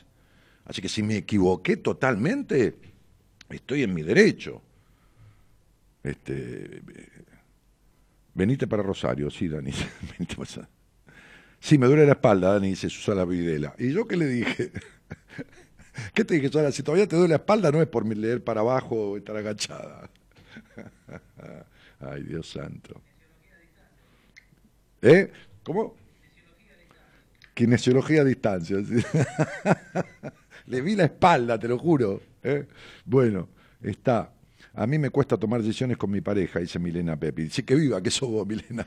Si te cuesta, si tomas una decisión con el kiosquero, decir no, no voy más a ese kiosco, es fácil. Las decisiones son, son decisiones cuando son, cuando son trascendentes, o sea. ¿Entendés? Además, te voy a decir algo, Milena. Si dos personas piensan lo mismo, es que una piensa por los dos, como decía Freud. Entonces vos no contradecís, no porque te de acuerdo, es porque el otro piensa por vos. Así que lo tuyo es sometimiento. Susana Zapiriaín dice, buenas noches Dani, muchas gracias por tus palabras y tu libro de decisiones me han ayudado mucho. Un saludo desde Las Piedras, Uruguay. Bueno, Susi, me alegra, gracias por, por, leerme. Bueno, si alguien quiere charlar conmigo sobre alguna cosa de la cual se quiere dar cuenta y le da mucho cagazo y no quiere hablar conmigo, no importa, que no hable y que siga ahí en, la, en la caverna de Platón, la alegoría de la caverna de Platón. ¿no? Léanla, pongan en internet alegoría de la caverna de Platón y fíjese cuántos de ustedes, muchos, ¿eh? un gran porcentaje está en esa caverna. Y fíjense lo que significa, ¿no? y lo que la alegoría de la caverna de Platón expresa, que es un es un tratado de psicología, lo cortito, ¿no? Tendrá, no sé, 40 renglones, pero es un tratado de psicología, de lo que es salir del ostracismo, de la oscuridad, ¿no? La alegoría de la caverna, que Platón le, escribía. Le explicaba, este, no, Sócrates le escribía, como dijo un presidente de la nación. Yo he leído a Sócrates, ¿no? Qué hijo de puta, Sócrates nunca escribió ni un renglón. Entonces, Platón, que sí escribió, este, este, le decía a un discípulo, le explicaba cierta situación a través de la alegoría de la caverna. Eh, bueno, ¿saben quiere hablar conmigo? Estoy en el. Eh, eh, eh, nos llaman al. No, no, no nos llaman. Nos escriben un mensaje al WhatsApp y nosotros los llamamos. 11 40 56 70 03. 11 40 56 70 03. Y, este, ah, hablando de, elegir, también el otro día cuando estuvo Gabriela con el tema de, las, los registros acásicos, hizo, hizo eh, anunció que va a ser un curso que solo lo da para 10 personas y también elige, en el buen sentido de la palabra, porque cuando alguien le llama o le dice hacer un registro, es como si ella abriera el registro como una pregunta si esa persona está como para hacerlo y qué sé yo. Entonces este, me comentaba que tiene le quedan uno o dos, o dos lugares de las 10 personas, porque no da el curso para más de 10, este, que es este sábado. Son dos sábados, por la tarde, no sé, cuatro horas cada, cada jornada. Son dos sábados nada más ese curso. Para aprender, el primero es para leer, aprender a abrir el propio registro acásico y el segundo es para, para aprender a leer registro de los demás y ya practicarlo y todo lo demás. Esa, lo tiene muy, muy redondito el curso, muy, muy, muy, muy esquematizado, muy directo, así que no necesita más que dos jornadas. Si quieren escribirle, no sé, ahí está posteado, ¿no? Este, le quedan dos lugares, le quedan dos lugares para completar las 10 personas, nada más. Este, em, linda experiencia para, aprender y simple de aprender, aunque parece tan difícil de poner en práctica, es simple de aprender. Bueno, em, saludo de San Juan, dice Graciela. Guau, sí que me cuesta tomar decisiones. Eh, me gustaron las frases de Instagram que le teníamos que sacar captura. Ah, hicimos un posteo en mi Instagram divino. Van pasando frases así de una velocidad increíble. La mayoría de frases son mías. Y entonces vos le sacás una captura de pantalla y la captura de pantalla se detiene y te dan la frase que te corresponde. ¿no? Es increíble lo que me decían. Muchos, muchas personas, cientos de personas lo hicieron. Y me decían, me tocó esta frase, Dani, justo que yo le miraba el nombre y se ajustaba mucho a, eh, pero se han divertido con eso. También lo pusimos en, Facebook. Mi Instagram es arroba danielmartinez.ok. Arroba danielmartinez.ok. Danielmartinez.ok, ese es mi Instagram. ¿eh? Arroba. Eh, y el Instagram de Buenas Compañías es este, arroba eh, buenas.compañías. Arroba buenas.compañías. El mío, repito, arroba danielmartinez.ok. Entren al Instagram, tienen ese posteo. Bueno, este, Miriam Corea dice, hola Dani, me gustaron las frases. Ah, bueno, eso ya lo leí. Tucumán, taller, sí, Dani. No, no sé Tucumán este año, ¿eh? No, no, no, no, no sé. No, no, no, no creo. No creo. Siempre es un paso. ¿Sabes por qué? Porque eh, si yo tuviera todo el año, sí, pero, pero como voy, hago los seminarios, entonces por ahí hago un taller, un seminario, o sea, seis, siete eventos en todo el año, ¿no? Este, como decía Mafalda, y estoy muy grande ya, chicas y chicos. Solange Ponce dice, venía Jujuy, Dani, desde que mi amiga me hizo escuchar tu programa, me gustaría hablar con vos, pero no me animo, pero me encanta escucharte. Bueno, Solange, otra que da vueltas por la vida, y vueltas y más vueltas. Este, veme en privado si querés. La llamas a Marita, le escribís y me ves en una entrevista privada, no, nos vemos a través del Facebook, de, Skype o del teléfono, y, se acabó, y hablamos en privado. Em,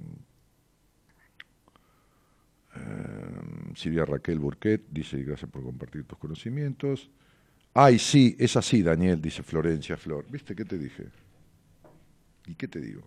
Y sí, Floppy, entonces no, si no la gente se miente, ¿entendés? Esto es eh, con ignorancia, es sabiendo que sabes y negando eso que, que sabés. Entonces estás jodida, en la puta vida lo vas a arreglar. Es decir, son la indecisión viva y son la necesidad de aprobación viva.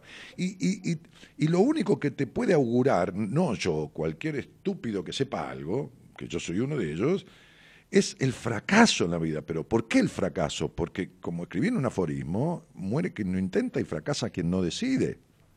Y vos no decidís, vas a fracasar toda la vida. Todo te va a llevar años, vas a dar vuelta, puede que empieces las cosas y no las termines nunca. Ni hablar de los vínculos. ¿Entendés? Entonces digo, ¿por qué esto? Sí, ya sé, nadie te escuchó cuando eras chica y vos tampoco te escuchás, pero ¿por qué no haces algo para arreglarlo? ¿Por qué vivir en el fracaso? Me gustaría decidir cortar el vínculo con mi mamá y no sé cómo. Ayer estuve con una señora de 50 años que la madre la acompaña a comprar ropa y si la madre no la acompaña porque la jode que no la deje ir sola, si ella va sola porque se revela, no se puede comprar nada. Tengo una paciente de treinta y pico de años que la madre le decía, hasta no hace mucho, cuando era un poco más joven, si estás con un muchacho y te gana de tener intimidad, andate al bidé y refrescate. Y no hagas nada.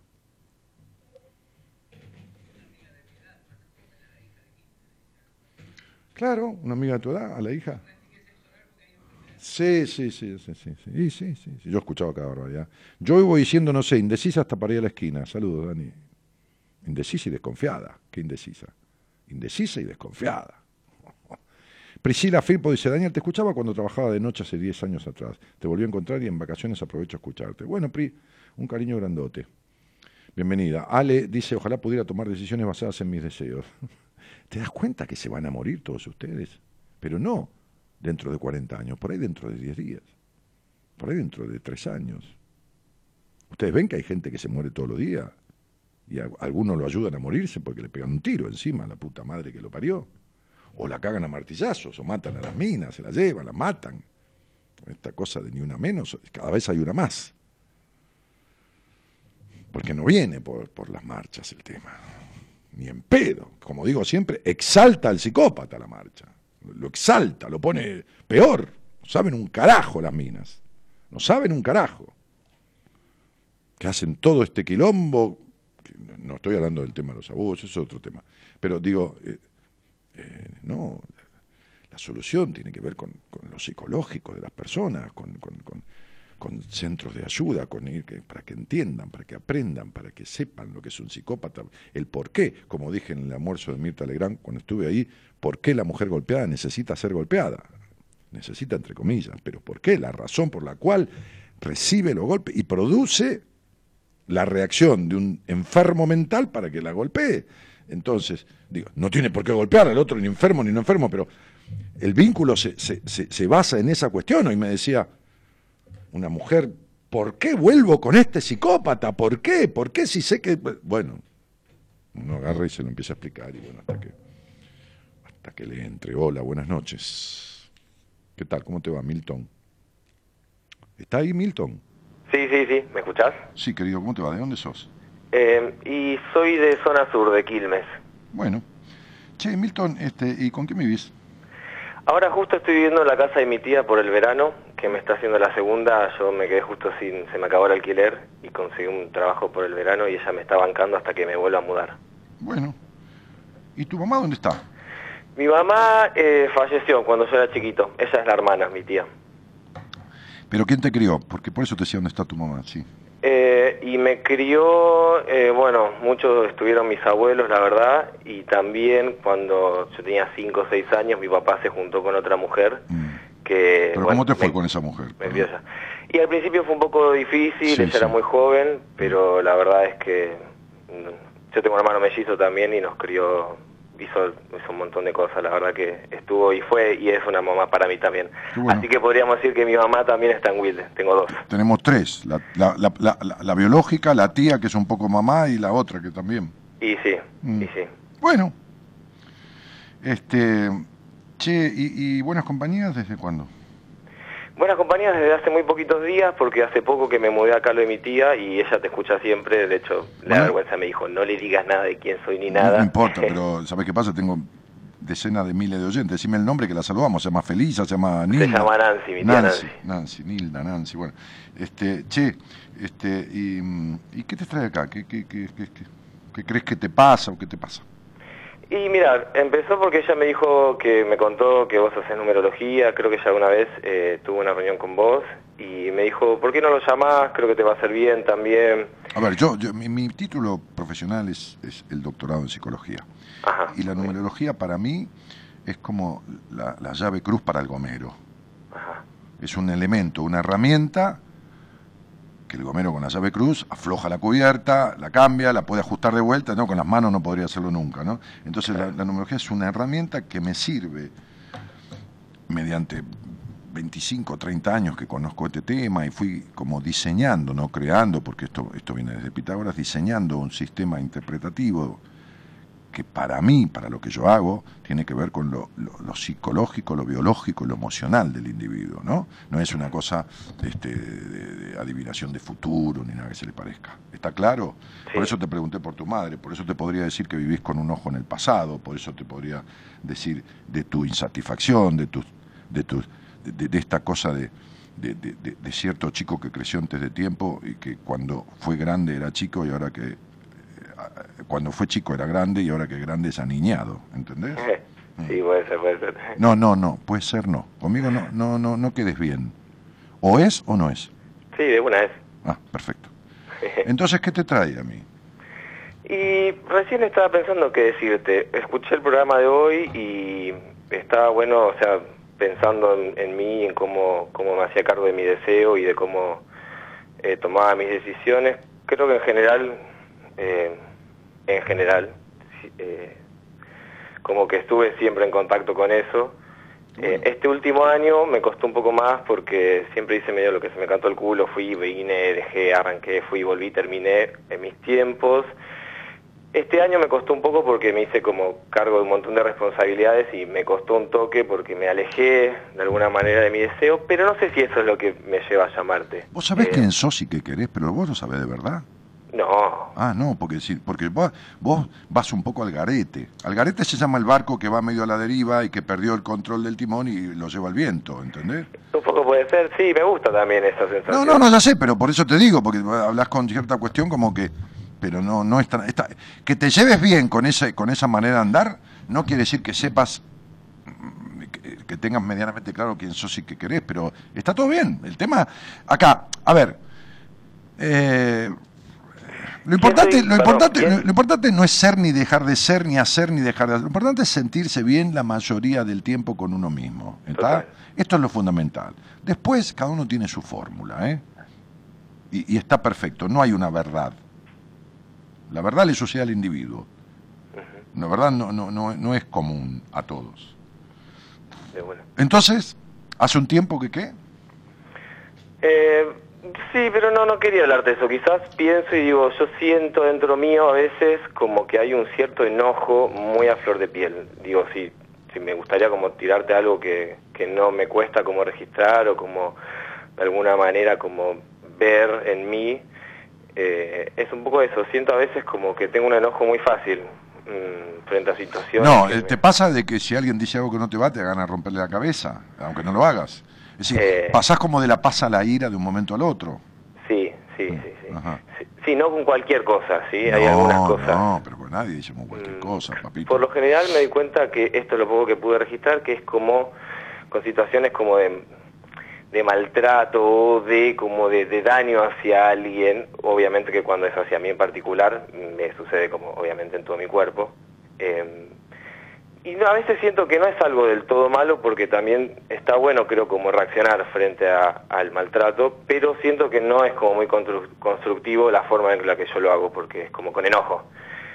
Y, y ahí a veces pierdo como la, capacidad de poder comunicar o de poder hacer algo, de transformarlo, como que me engancho en esa y es un garrón. Mira, el no escuchar al otro o el no tenerlo en cuenta, este, yo tampoco soy un tipo tranquilo como Aguetanque, ¿no? Pero, este, pero Digo, el no tenerlo en cuenta al otro, eh, el ver cierta cuestión de injusticia, va a parar a la, a, la, a, la, a la, herida de abandono que vos tenés de la infancia, por la muerte de tu madre, el alejamiento de tu padre y ciertas cuestiones que te dejaron en pelotas, en pampa y la vida con una sensación fuerte de abandono.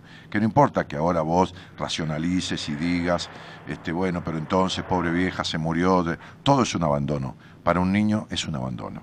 No entiende la muerte ¿entendés? De la madre, o no entiende el alejamiento de tal o lo que fuera. son abandonos constantes. Y, entonces, este, esto es lo que te hizo crecer eh, en ciertos aspectos antes de tiempo, o perder la infancia, eh, en cierta manera. Este, este, y, hay una gran tristeza dentro que se renueva en una herida que no está cerrada ante el abandono de cualquier otro que ves o el abandono hacia vos, ¿entendés? Abandono no porque alguien se levante la silla y se vaya, sino abandono del no tenerlo en cuenta, del no ser escuchado, porque así fuiste, no fuiste escuchado. Sí, total, sí, re.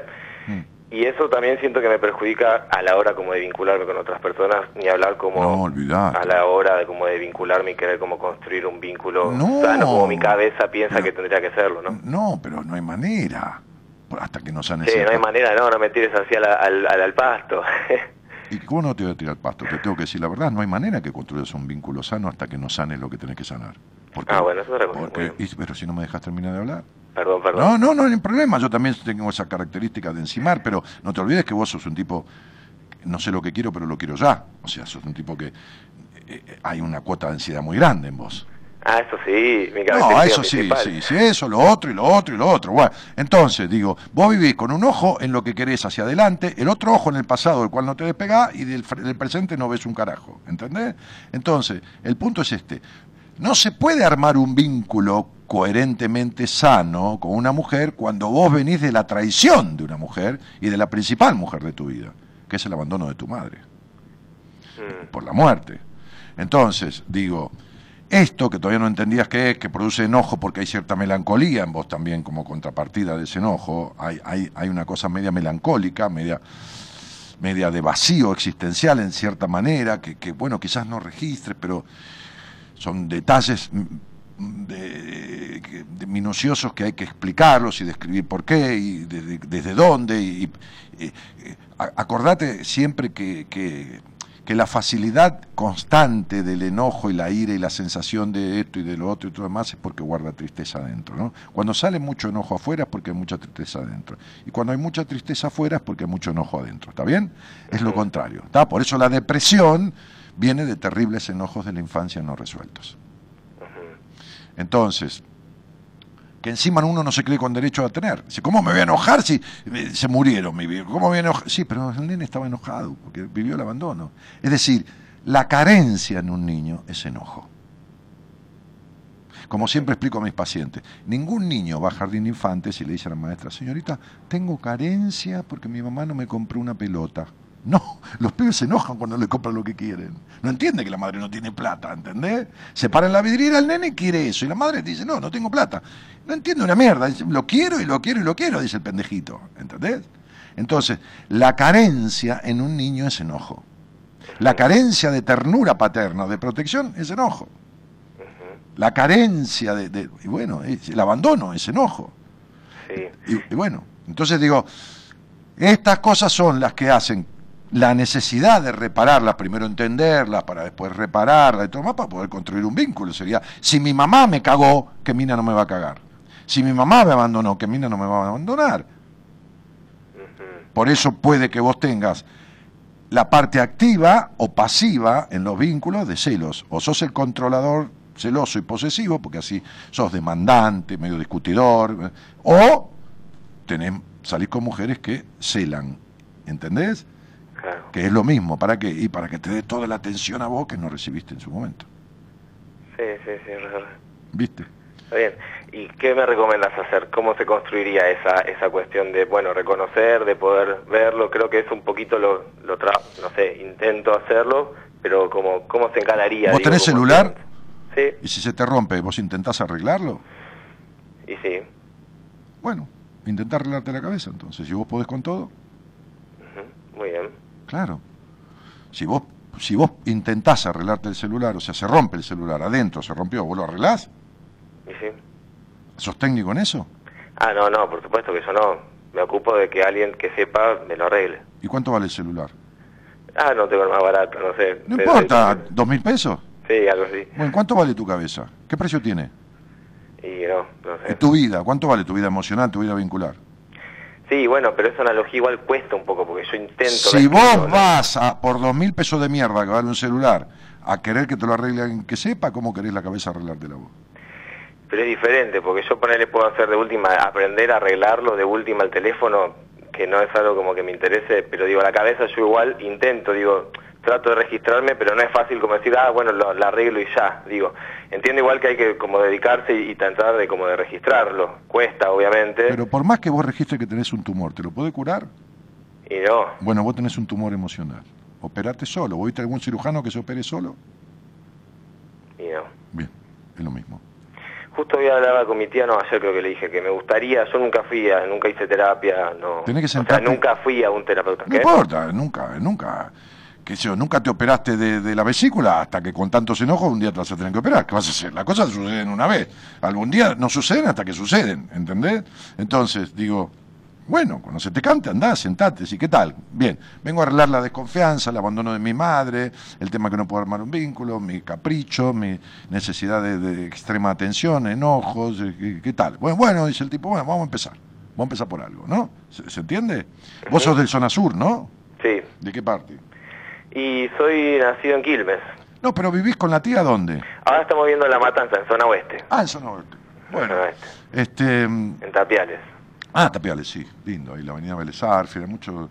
Este, este, yo iba mucho en una época por Tapiales. Bueno, entonces digo, este, bueno, buscas a alguien, este, qué sé yo, escucho ese programa, por ahí te cae algún terapeuta del equipo que te... eh, a ver, eh, Buenísimo porque justo no sé bien cómo buscar. ¿cuándo te encontraste con tu papá? Eh, ¿A qué edad te reencontraste con tu papá? verdad. Ah, no sé si me reencontré con mi papá. ¿Qué significaría ¿Y cómo no? Pero vos te criaste con tu papá. En un momento cuando Más muere o tu... menos, hasta los 18 años que me fui de mi casa porque No, era infumable. Eh, Sí, bueno, fenómeno. Entonces, vos se murió tu mamá y, Sí. y- y a los seis años, tuyo, cinco o seis años. ¿Y, a qué, y, y ahí a dónde fuiste a parar? Y mi mamá se juntó con una mujer que era medio rara, que nos trataba medio como el ojete, y después se juntó con esta otra que es mi mamá que me crió, y estuve con ella, porque mi viejo mucho no estuvo, y cuando estuvo la verdad que era un- una pesadilla.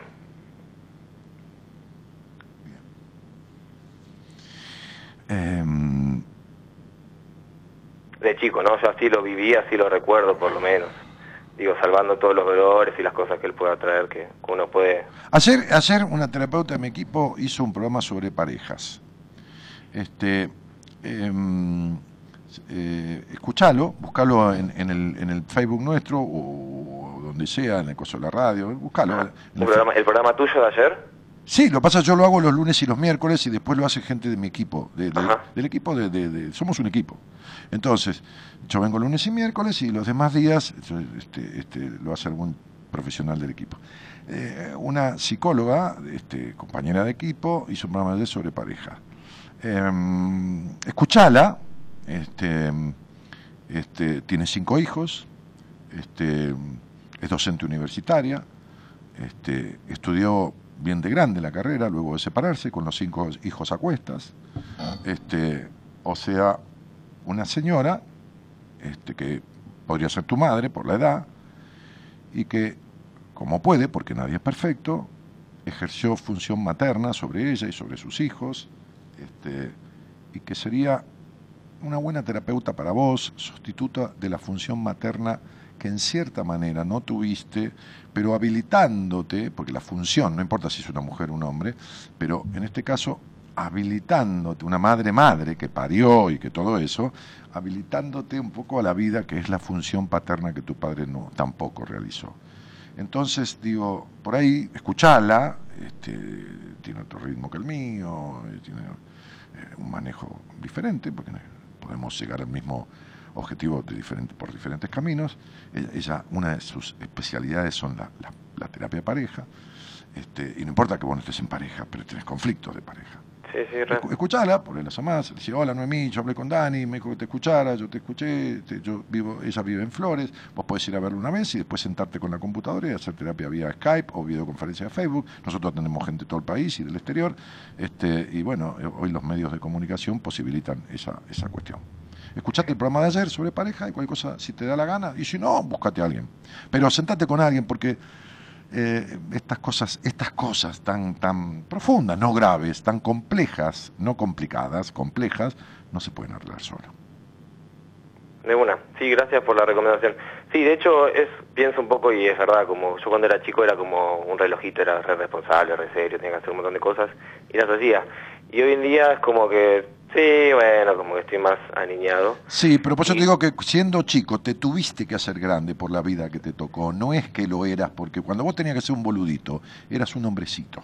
Entonces, perdiste mucho tiempo de tu infancia y eso genera un vacío existencial y una carga de ansiedad y un montón de cosas. Entonces, reparala con alguien que sepa, flaco, porque ¿para qué vas a estar ocho años pensando y dejar la cosa a medias y por ahí en seis meses resolvés eso? Sí, no importa. Pero lo haces, así no tenés la seguridad de un carajo, ¿entendés?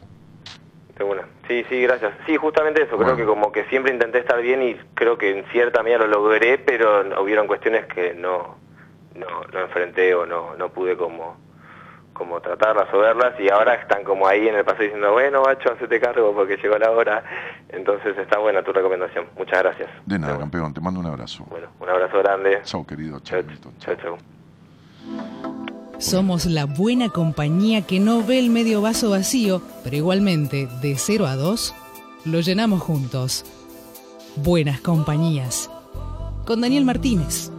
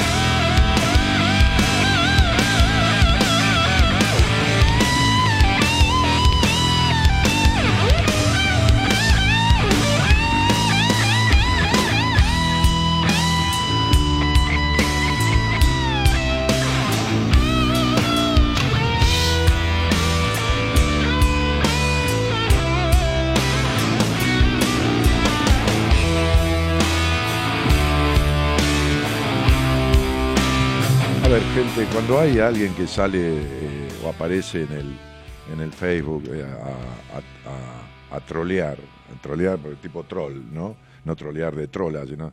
Y entonces dice, Daniel, Daniel, acaba de justificar que hay una más por el ni una menos, o sea, sigue culpabilizando a las mujeres. Una pelotuda tan importante, tan importante, ¿no? No se pongan a discutirle. Eh, hay gente que está tan enferma como los enfermos que las matan y entonces están enfermas de odio, de esto, de lo otro, ¿no? Este, y digo, eh, los tipos que matan a las mujeres no son machistas, como me decía, y hablamos recién con Juan Imperial, y me decía, son enfermos, ¿entienden? ¿Entienden? Entonces, sería, como estamos hablando de esta chica, ¿no? La, la, la mocosita esta, pobrecita, mi vida, eh, de, pueblo de esperanza, sí. La chiquita de 17, ¿no? 16, 17.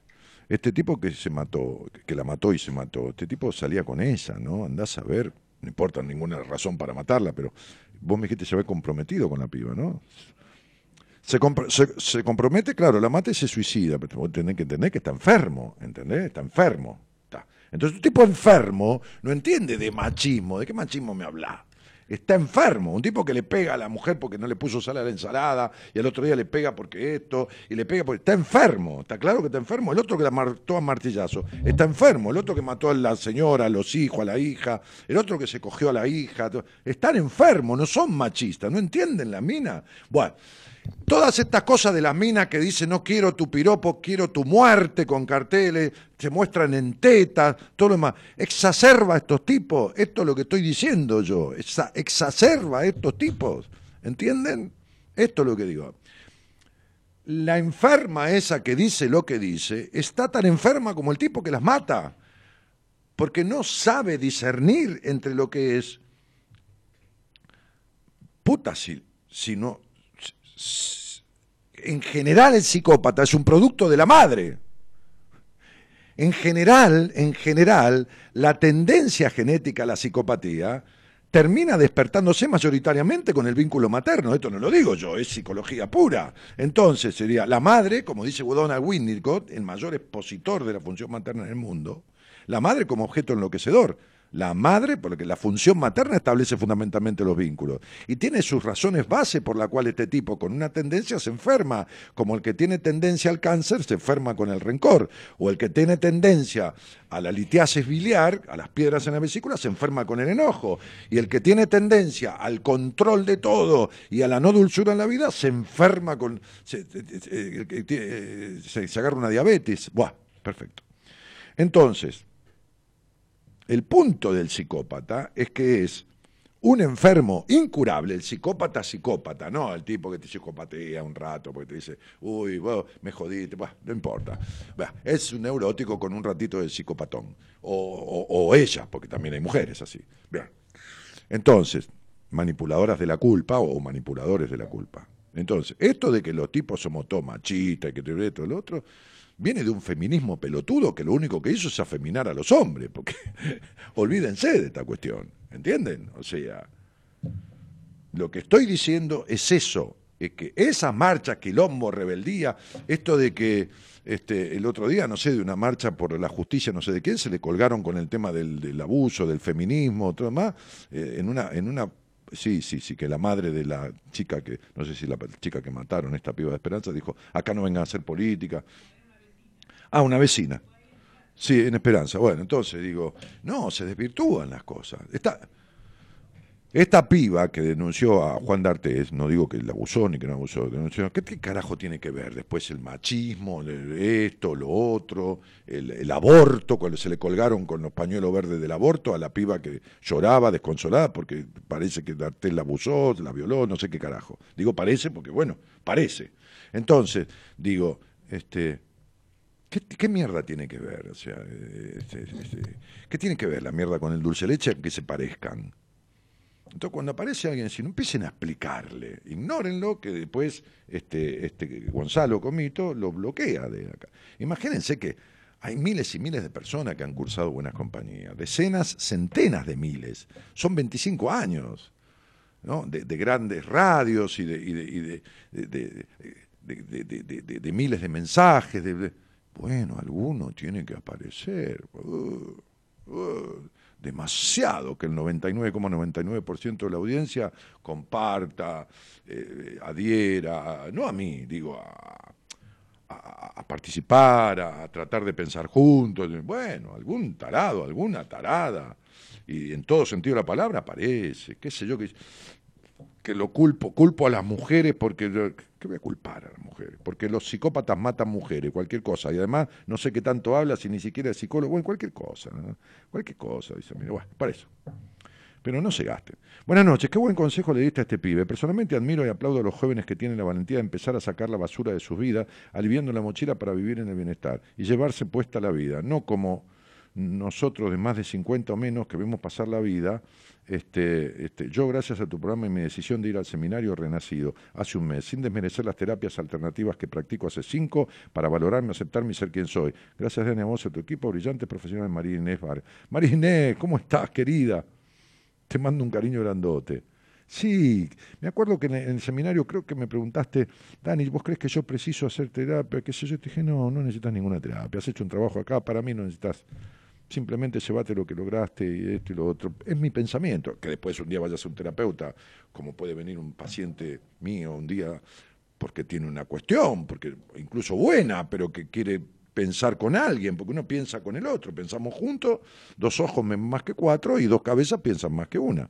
Entonces, digo, cuatro, dos ojos más que cuatro, cuatro ojos más que dos y dos cabezas piensan más que una. Entonces digo, este, eh, está bueno. Ahora, eh, no te vayas a creer, ¿eh? No te vayas a creer, Marines. ¿eh? Hay piba de 20, 22 años, 23 años, pibe de 21, 22, 23, 24 años que no hacen esto, o 25 o 30 que no hacen esto de ir a, buscar. ¿eh? Conozco varias casadas con tipos con mucha plata y son infelices, cornudas, sometidas, llenas de hijos. Dice Cecilia María Robín, que no sé con quién está hablando. Mayra dice, aguanto la renga. Ah, porque puso la renga. Eh, muy bien explicado y con palabras claritas como huevo de tero, dice Ángelo Rústica. bueno, Leandro que discutía con la mina esa, este, que en fin, quédense tranquilos. ¿Tengo que hablar con alguien? Hola, Mafalda, ¿cómo te va? Ah, Mafalda la que dice que estoy con la barba, que estoy viejo. ¿Es esa Mafalda? No, no, no, no. Ah, sos otra. Bueno. Hola. Sí, ¿cómo te va, Mafalda? ¿Qué tal? Eh, yo soy de Catamarca. Mira. Eh, sí, escuché otra más falta. ¿Y, de qué parte de Catamarca sos? De la ciudad de Capital. Ah, de la capital. Bueno, este. Sí, de paso, eh, te quería preguntar si algún momento vas a venir a Catamarca. No sé. Fui a Catamarca hace algunos años y estuve en el Hotel Amerian dando un taller que que fue muy concurrido también, que no quedó lugar para nada porque agregaron sillas, porque vino gente de La Rioja, mucha, y entonces, eh, claro, se, se superllenó. Este, claro, eh, no, no, en, este año creo que llegué tarde, digamos, al, al, tiempo, porque no, no, no, no te conocía, no, no te había escuchado hasta ese momento, pero hace como nueve años, que diez años que te escucho. Ah, eh, yo este, no, no, sé, creo que voy a salir a dos o tres lugares o cuatro quizás este año, no sé si Catamarca, por eso que Marita está viendo y estableciendo un poco eh, dónde ir y, bueno, y, ya veremos. En principio creo que arranco por Rosario que está cerquita, pero después, bueno, por ahí voy a, La Rioja y, te haces una escapada, si querés, ¿entendés? Sí, porque queda cerquita. Sí, ya sé, queda re cerca. Bueno, ¿y con qué vivís, Mafalda? Eh, bueno, eh, con mi pareja por un momento, porque mis hijos están eh, viviendo con el papá. Mm. Y, bueno, yo me separé, estuve mm. casada, pero con un hombre psicópata. Sí. ¿Y, desgraciadamente sí, me, era muy obsesivo, pasé muchas cosas feas y bueno, me separé. Mm. Y a los dos años volví a ser pareja, pero los chicos tuvieron dos años conmigo y después eh, están viviendo con el padre hace ocho años. ¿Están viviendo con el psicópata? Sí, exactamente. Aunque se trató, se trata eh, todavía con psiquiatra, pero eh, eh, no, yo creo que no, no se curó del todo. Pero los chicos ya están más grandes, saben muy bien cómo sigo todo, sé que la tienen muy clara ellos, ya están más grandes, lógicamente. Son mayores de edad. Así que... Mira, si se, criaron con, si se criaron con una madre sometida, con violencia y con un psicópata, no pueden tener claro nada. Disculpame, este, Mafalda, ¿eh? Disculpame. No pueden tener claro. Sí. No, no, no hay manera. Este, y vos sabés que te criaste en una, eh, también en un hogar jodido, ¿no? En un hogar eh, estructurante, limitativo, gris, sin disfrute, culpógeno, ¿no? Es decir, este, Ujú. Mm, más o menos, yo era muy más de, eh, siempre tuve mi mamá y mi papá, viven, eh, siempre tuve, digamos, más relación con mi mamá que con mi papá, eh, pero yo soy la más chica de, de tres hermanos. Eh, así que, y más el, el problema de que una vez me dijiste vos... eh, Mafalda, ¿vos por qué me llamaste? Porque, pará, ¿por qué me llamaste? Porque, eh, a ver, si no, no nos vamos a entender, ¿no? Este, no, no Sí, quiero meterme eh, donde no, me, no, no, no, donde vos no querés que me meta. Mejor no digo nada y decime por qué me llamaste. Eh, sí, eh, porque me toca, eh, me, digamos, me cuesta tomar decisiones, eh, porque yo volví a ser pareja eh, hace siete años y es como que ahora es como que ya no, no, no va, no hay amor. Entonces como que... ¿Qué es el amor para vos, este, Mafalda? ¿Qué es el amor para vos? Y para mí el amor es todo, pero es una persona excelente, nada que ver a la otra persona. Che, no es Mafalda, o sea, Mafalda, todo lo contrario a lo... sí. Mafalda, ¿qué es el amor para vos? Trata de escuchar, porque nunca te escuchó nadie en tu vida. ¿Qué es el amor para vos? El amor es todo. Es cariño, es amar a una persona. Ajá. ¿Qué es amar a una dar. persona? ¿Qué es amar a una persona? Y es dar, dar cariño. No, la verdad que no, no tiene nada que ver. Yo le, yo le doy cariño a mis amigos y no lo amo. Le doy cariño a Juan Imperial acá y no lo amo. No, no somos pareja, nada. A lo mejor algún día, pero. O a Gonzalo, mi, mi compañero de laburo. No, la verdad que dar Sí, cariño. eh, yo, yo lo que soy, por ejemplo, yo lo que me noto, que yo soy muy cariñosa, muy muy sociable, muy amigable, muy todo, y es como que yo por ahí no recibo de mi pareja eh, esa misma situación, porque es una persona muy fría, Ah. a pesar que no es celoso, nada que ver Igual al que, igual que de la otra quién, muy, pareja. muy fría, muy distante, igual que quién. Yo, Igual que quién, que tu papá. sí, Mm. pero eh, claro, exactamente, sí. Mm. En cambio yo soy igual que mi mamá, ¿Cómo era muy tu mamá? cariñosa. Ah, mira vos. ¿Y qué hacía tu mamá cariñosa con un tipo frío y distante? No sé, porque nunca se quiso separar. Y bueno, ahí tenés. Hace 58 años Y, de y bueno, estás viviendo la misma pareja y hace siete años que estás esperando que este tipo cambie. Es decir, si vos querés manzana, ¿te sentás abajo de un peral? No, ¿Y para qué mierda te sentás abajo o al costado de un frío a esperar calidez? sí, los- el primer año es enamoramiento.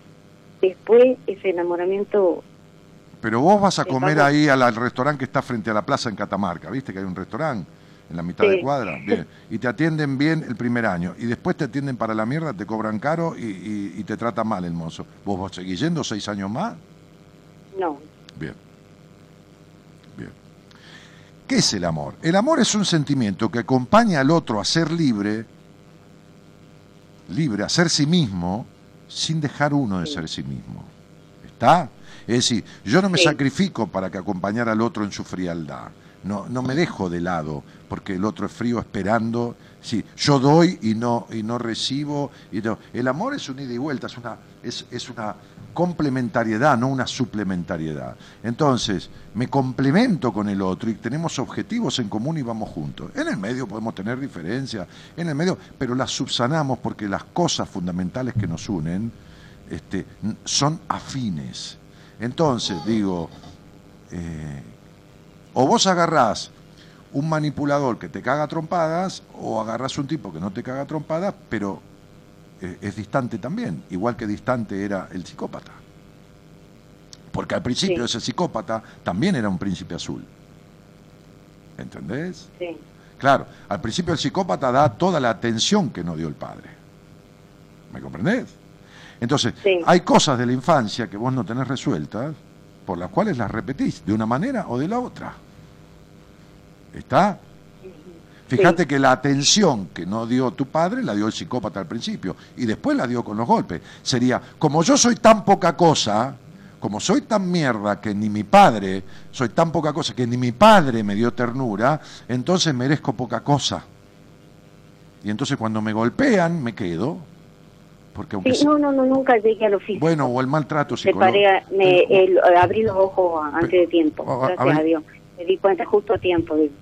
Pero no importa, el maltrato psicológico es igual o peor que el físico, cielo. Sí, sí, es verdad, es verdad. Pero mi vida, peor, querida, entonces, para de justificarte todo, mi amor. Es como cuando justificás que los pibes se- te, te los llevaste o se los llevó el tipo y se, vos los dejaste que se fueran y te tienen todo claro. Pero ¿cómo van a tener todo claro con esa madre que fuiste?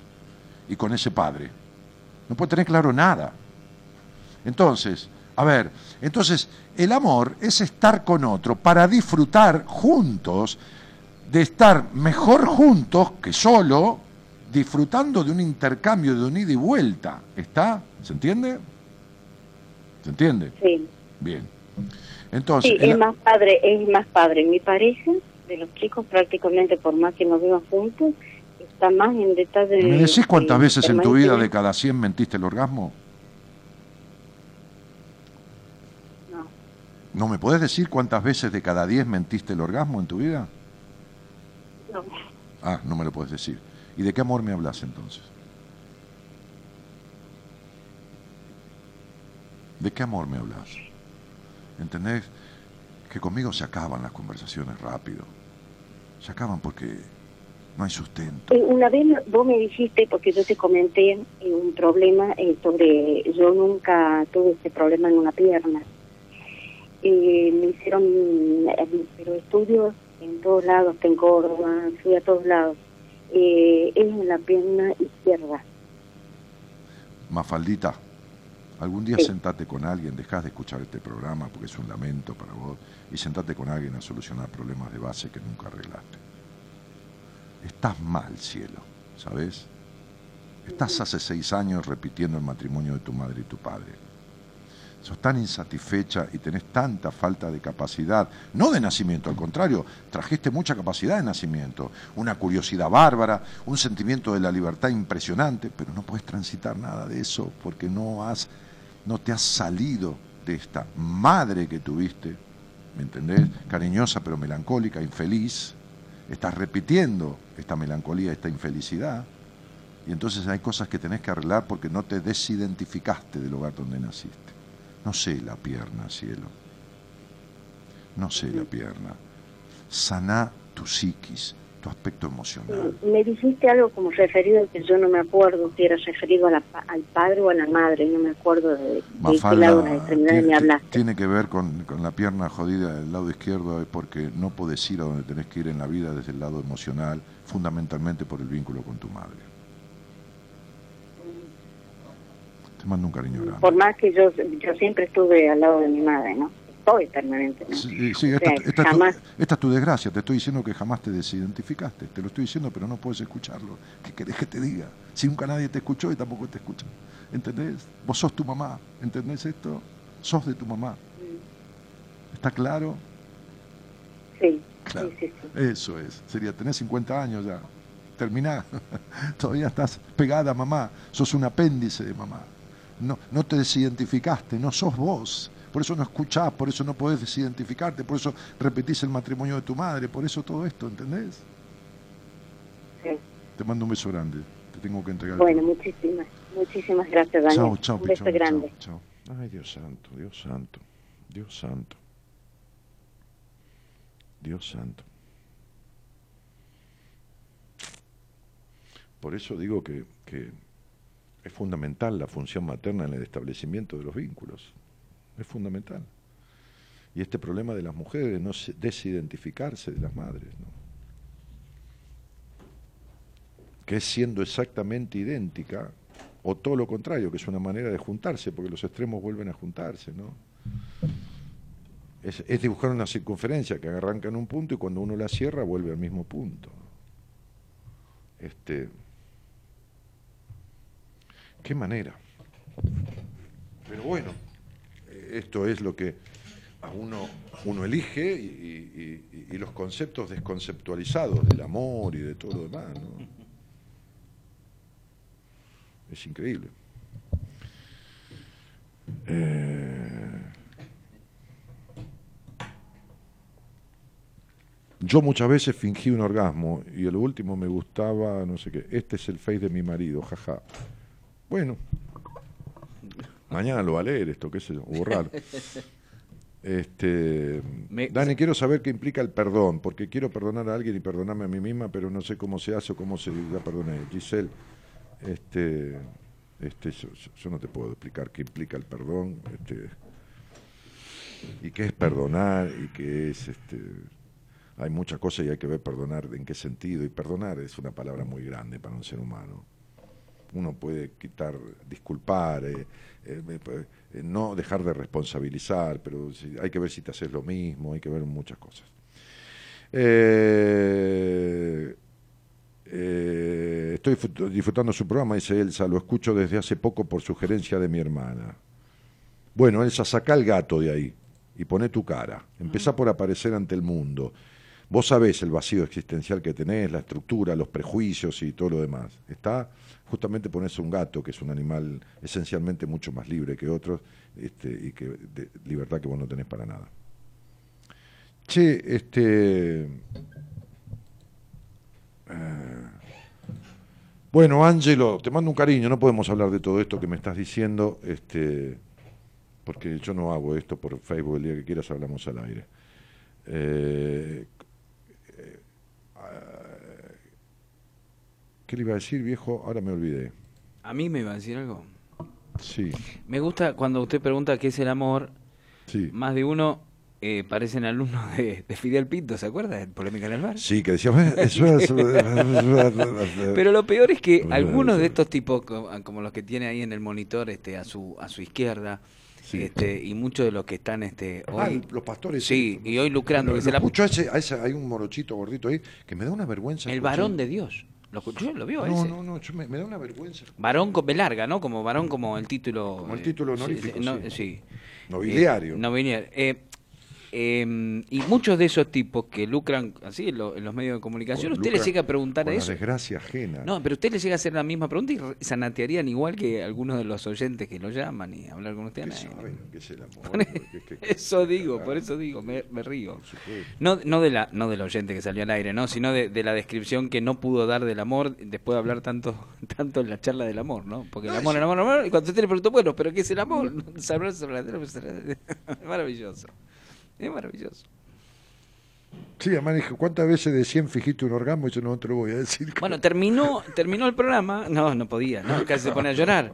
Digo, Sí, me está hablando de amor, ¿entendés? claro, pero Amor de pareja, ¿no? empezaste el programa, terminaste el programa como lo empezaste, hablando de la ignorancia, del que... de- Claro, vivir en la ignorancia Exacto. o con ignorancia. y querer hablar de algo que no conoce, ¿no? Claro, o querer, claro. Exacto. Igual, No aceptar que no conoce y hablar como si conociera. te salió en círculo, maravilloso. Claro, sí, sí. Y bueno, ¿qué va a hacer? Pero no es una crítica de ellos, No, sino no.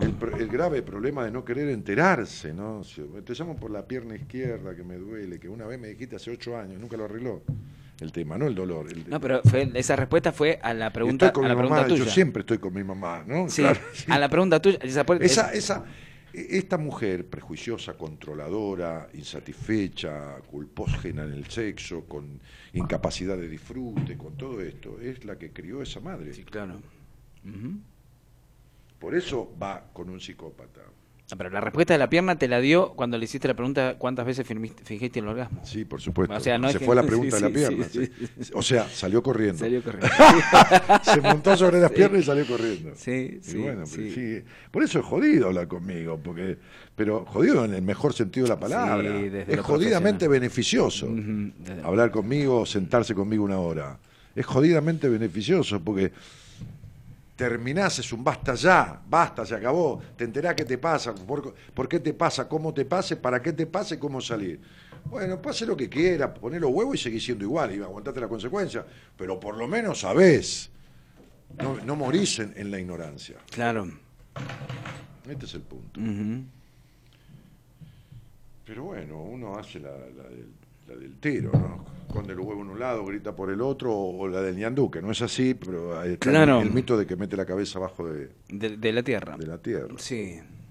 Este, complejo, complejo. Bueno, Imperial, yo ya voy a partir. Este, ¿A quién? ¿A quién? Martín? Acá lo dice delante de todo el mundo. ¿A quién va a partir? Quisiera yo poner una fiambrería y agarrar alguna y partirla como un queso. No me digas, sí, Martínez, porque hay...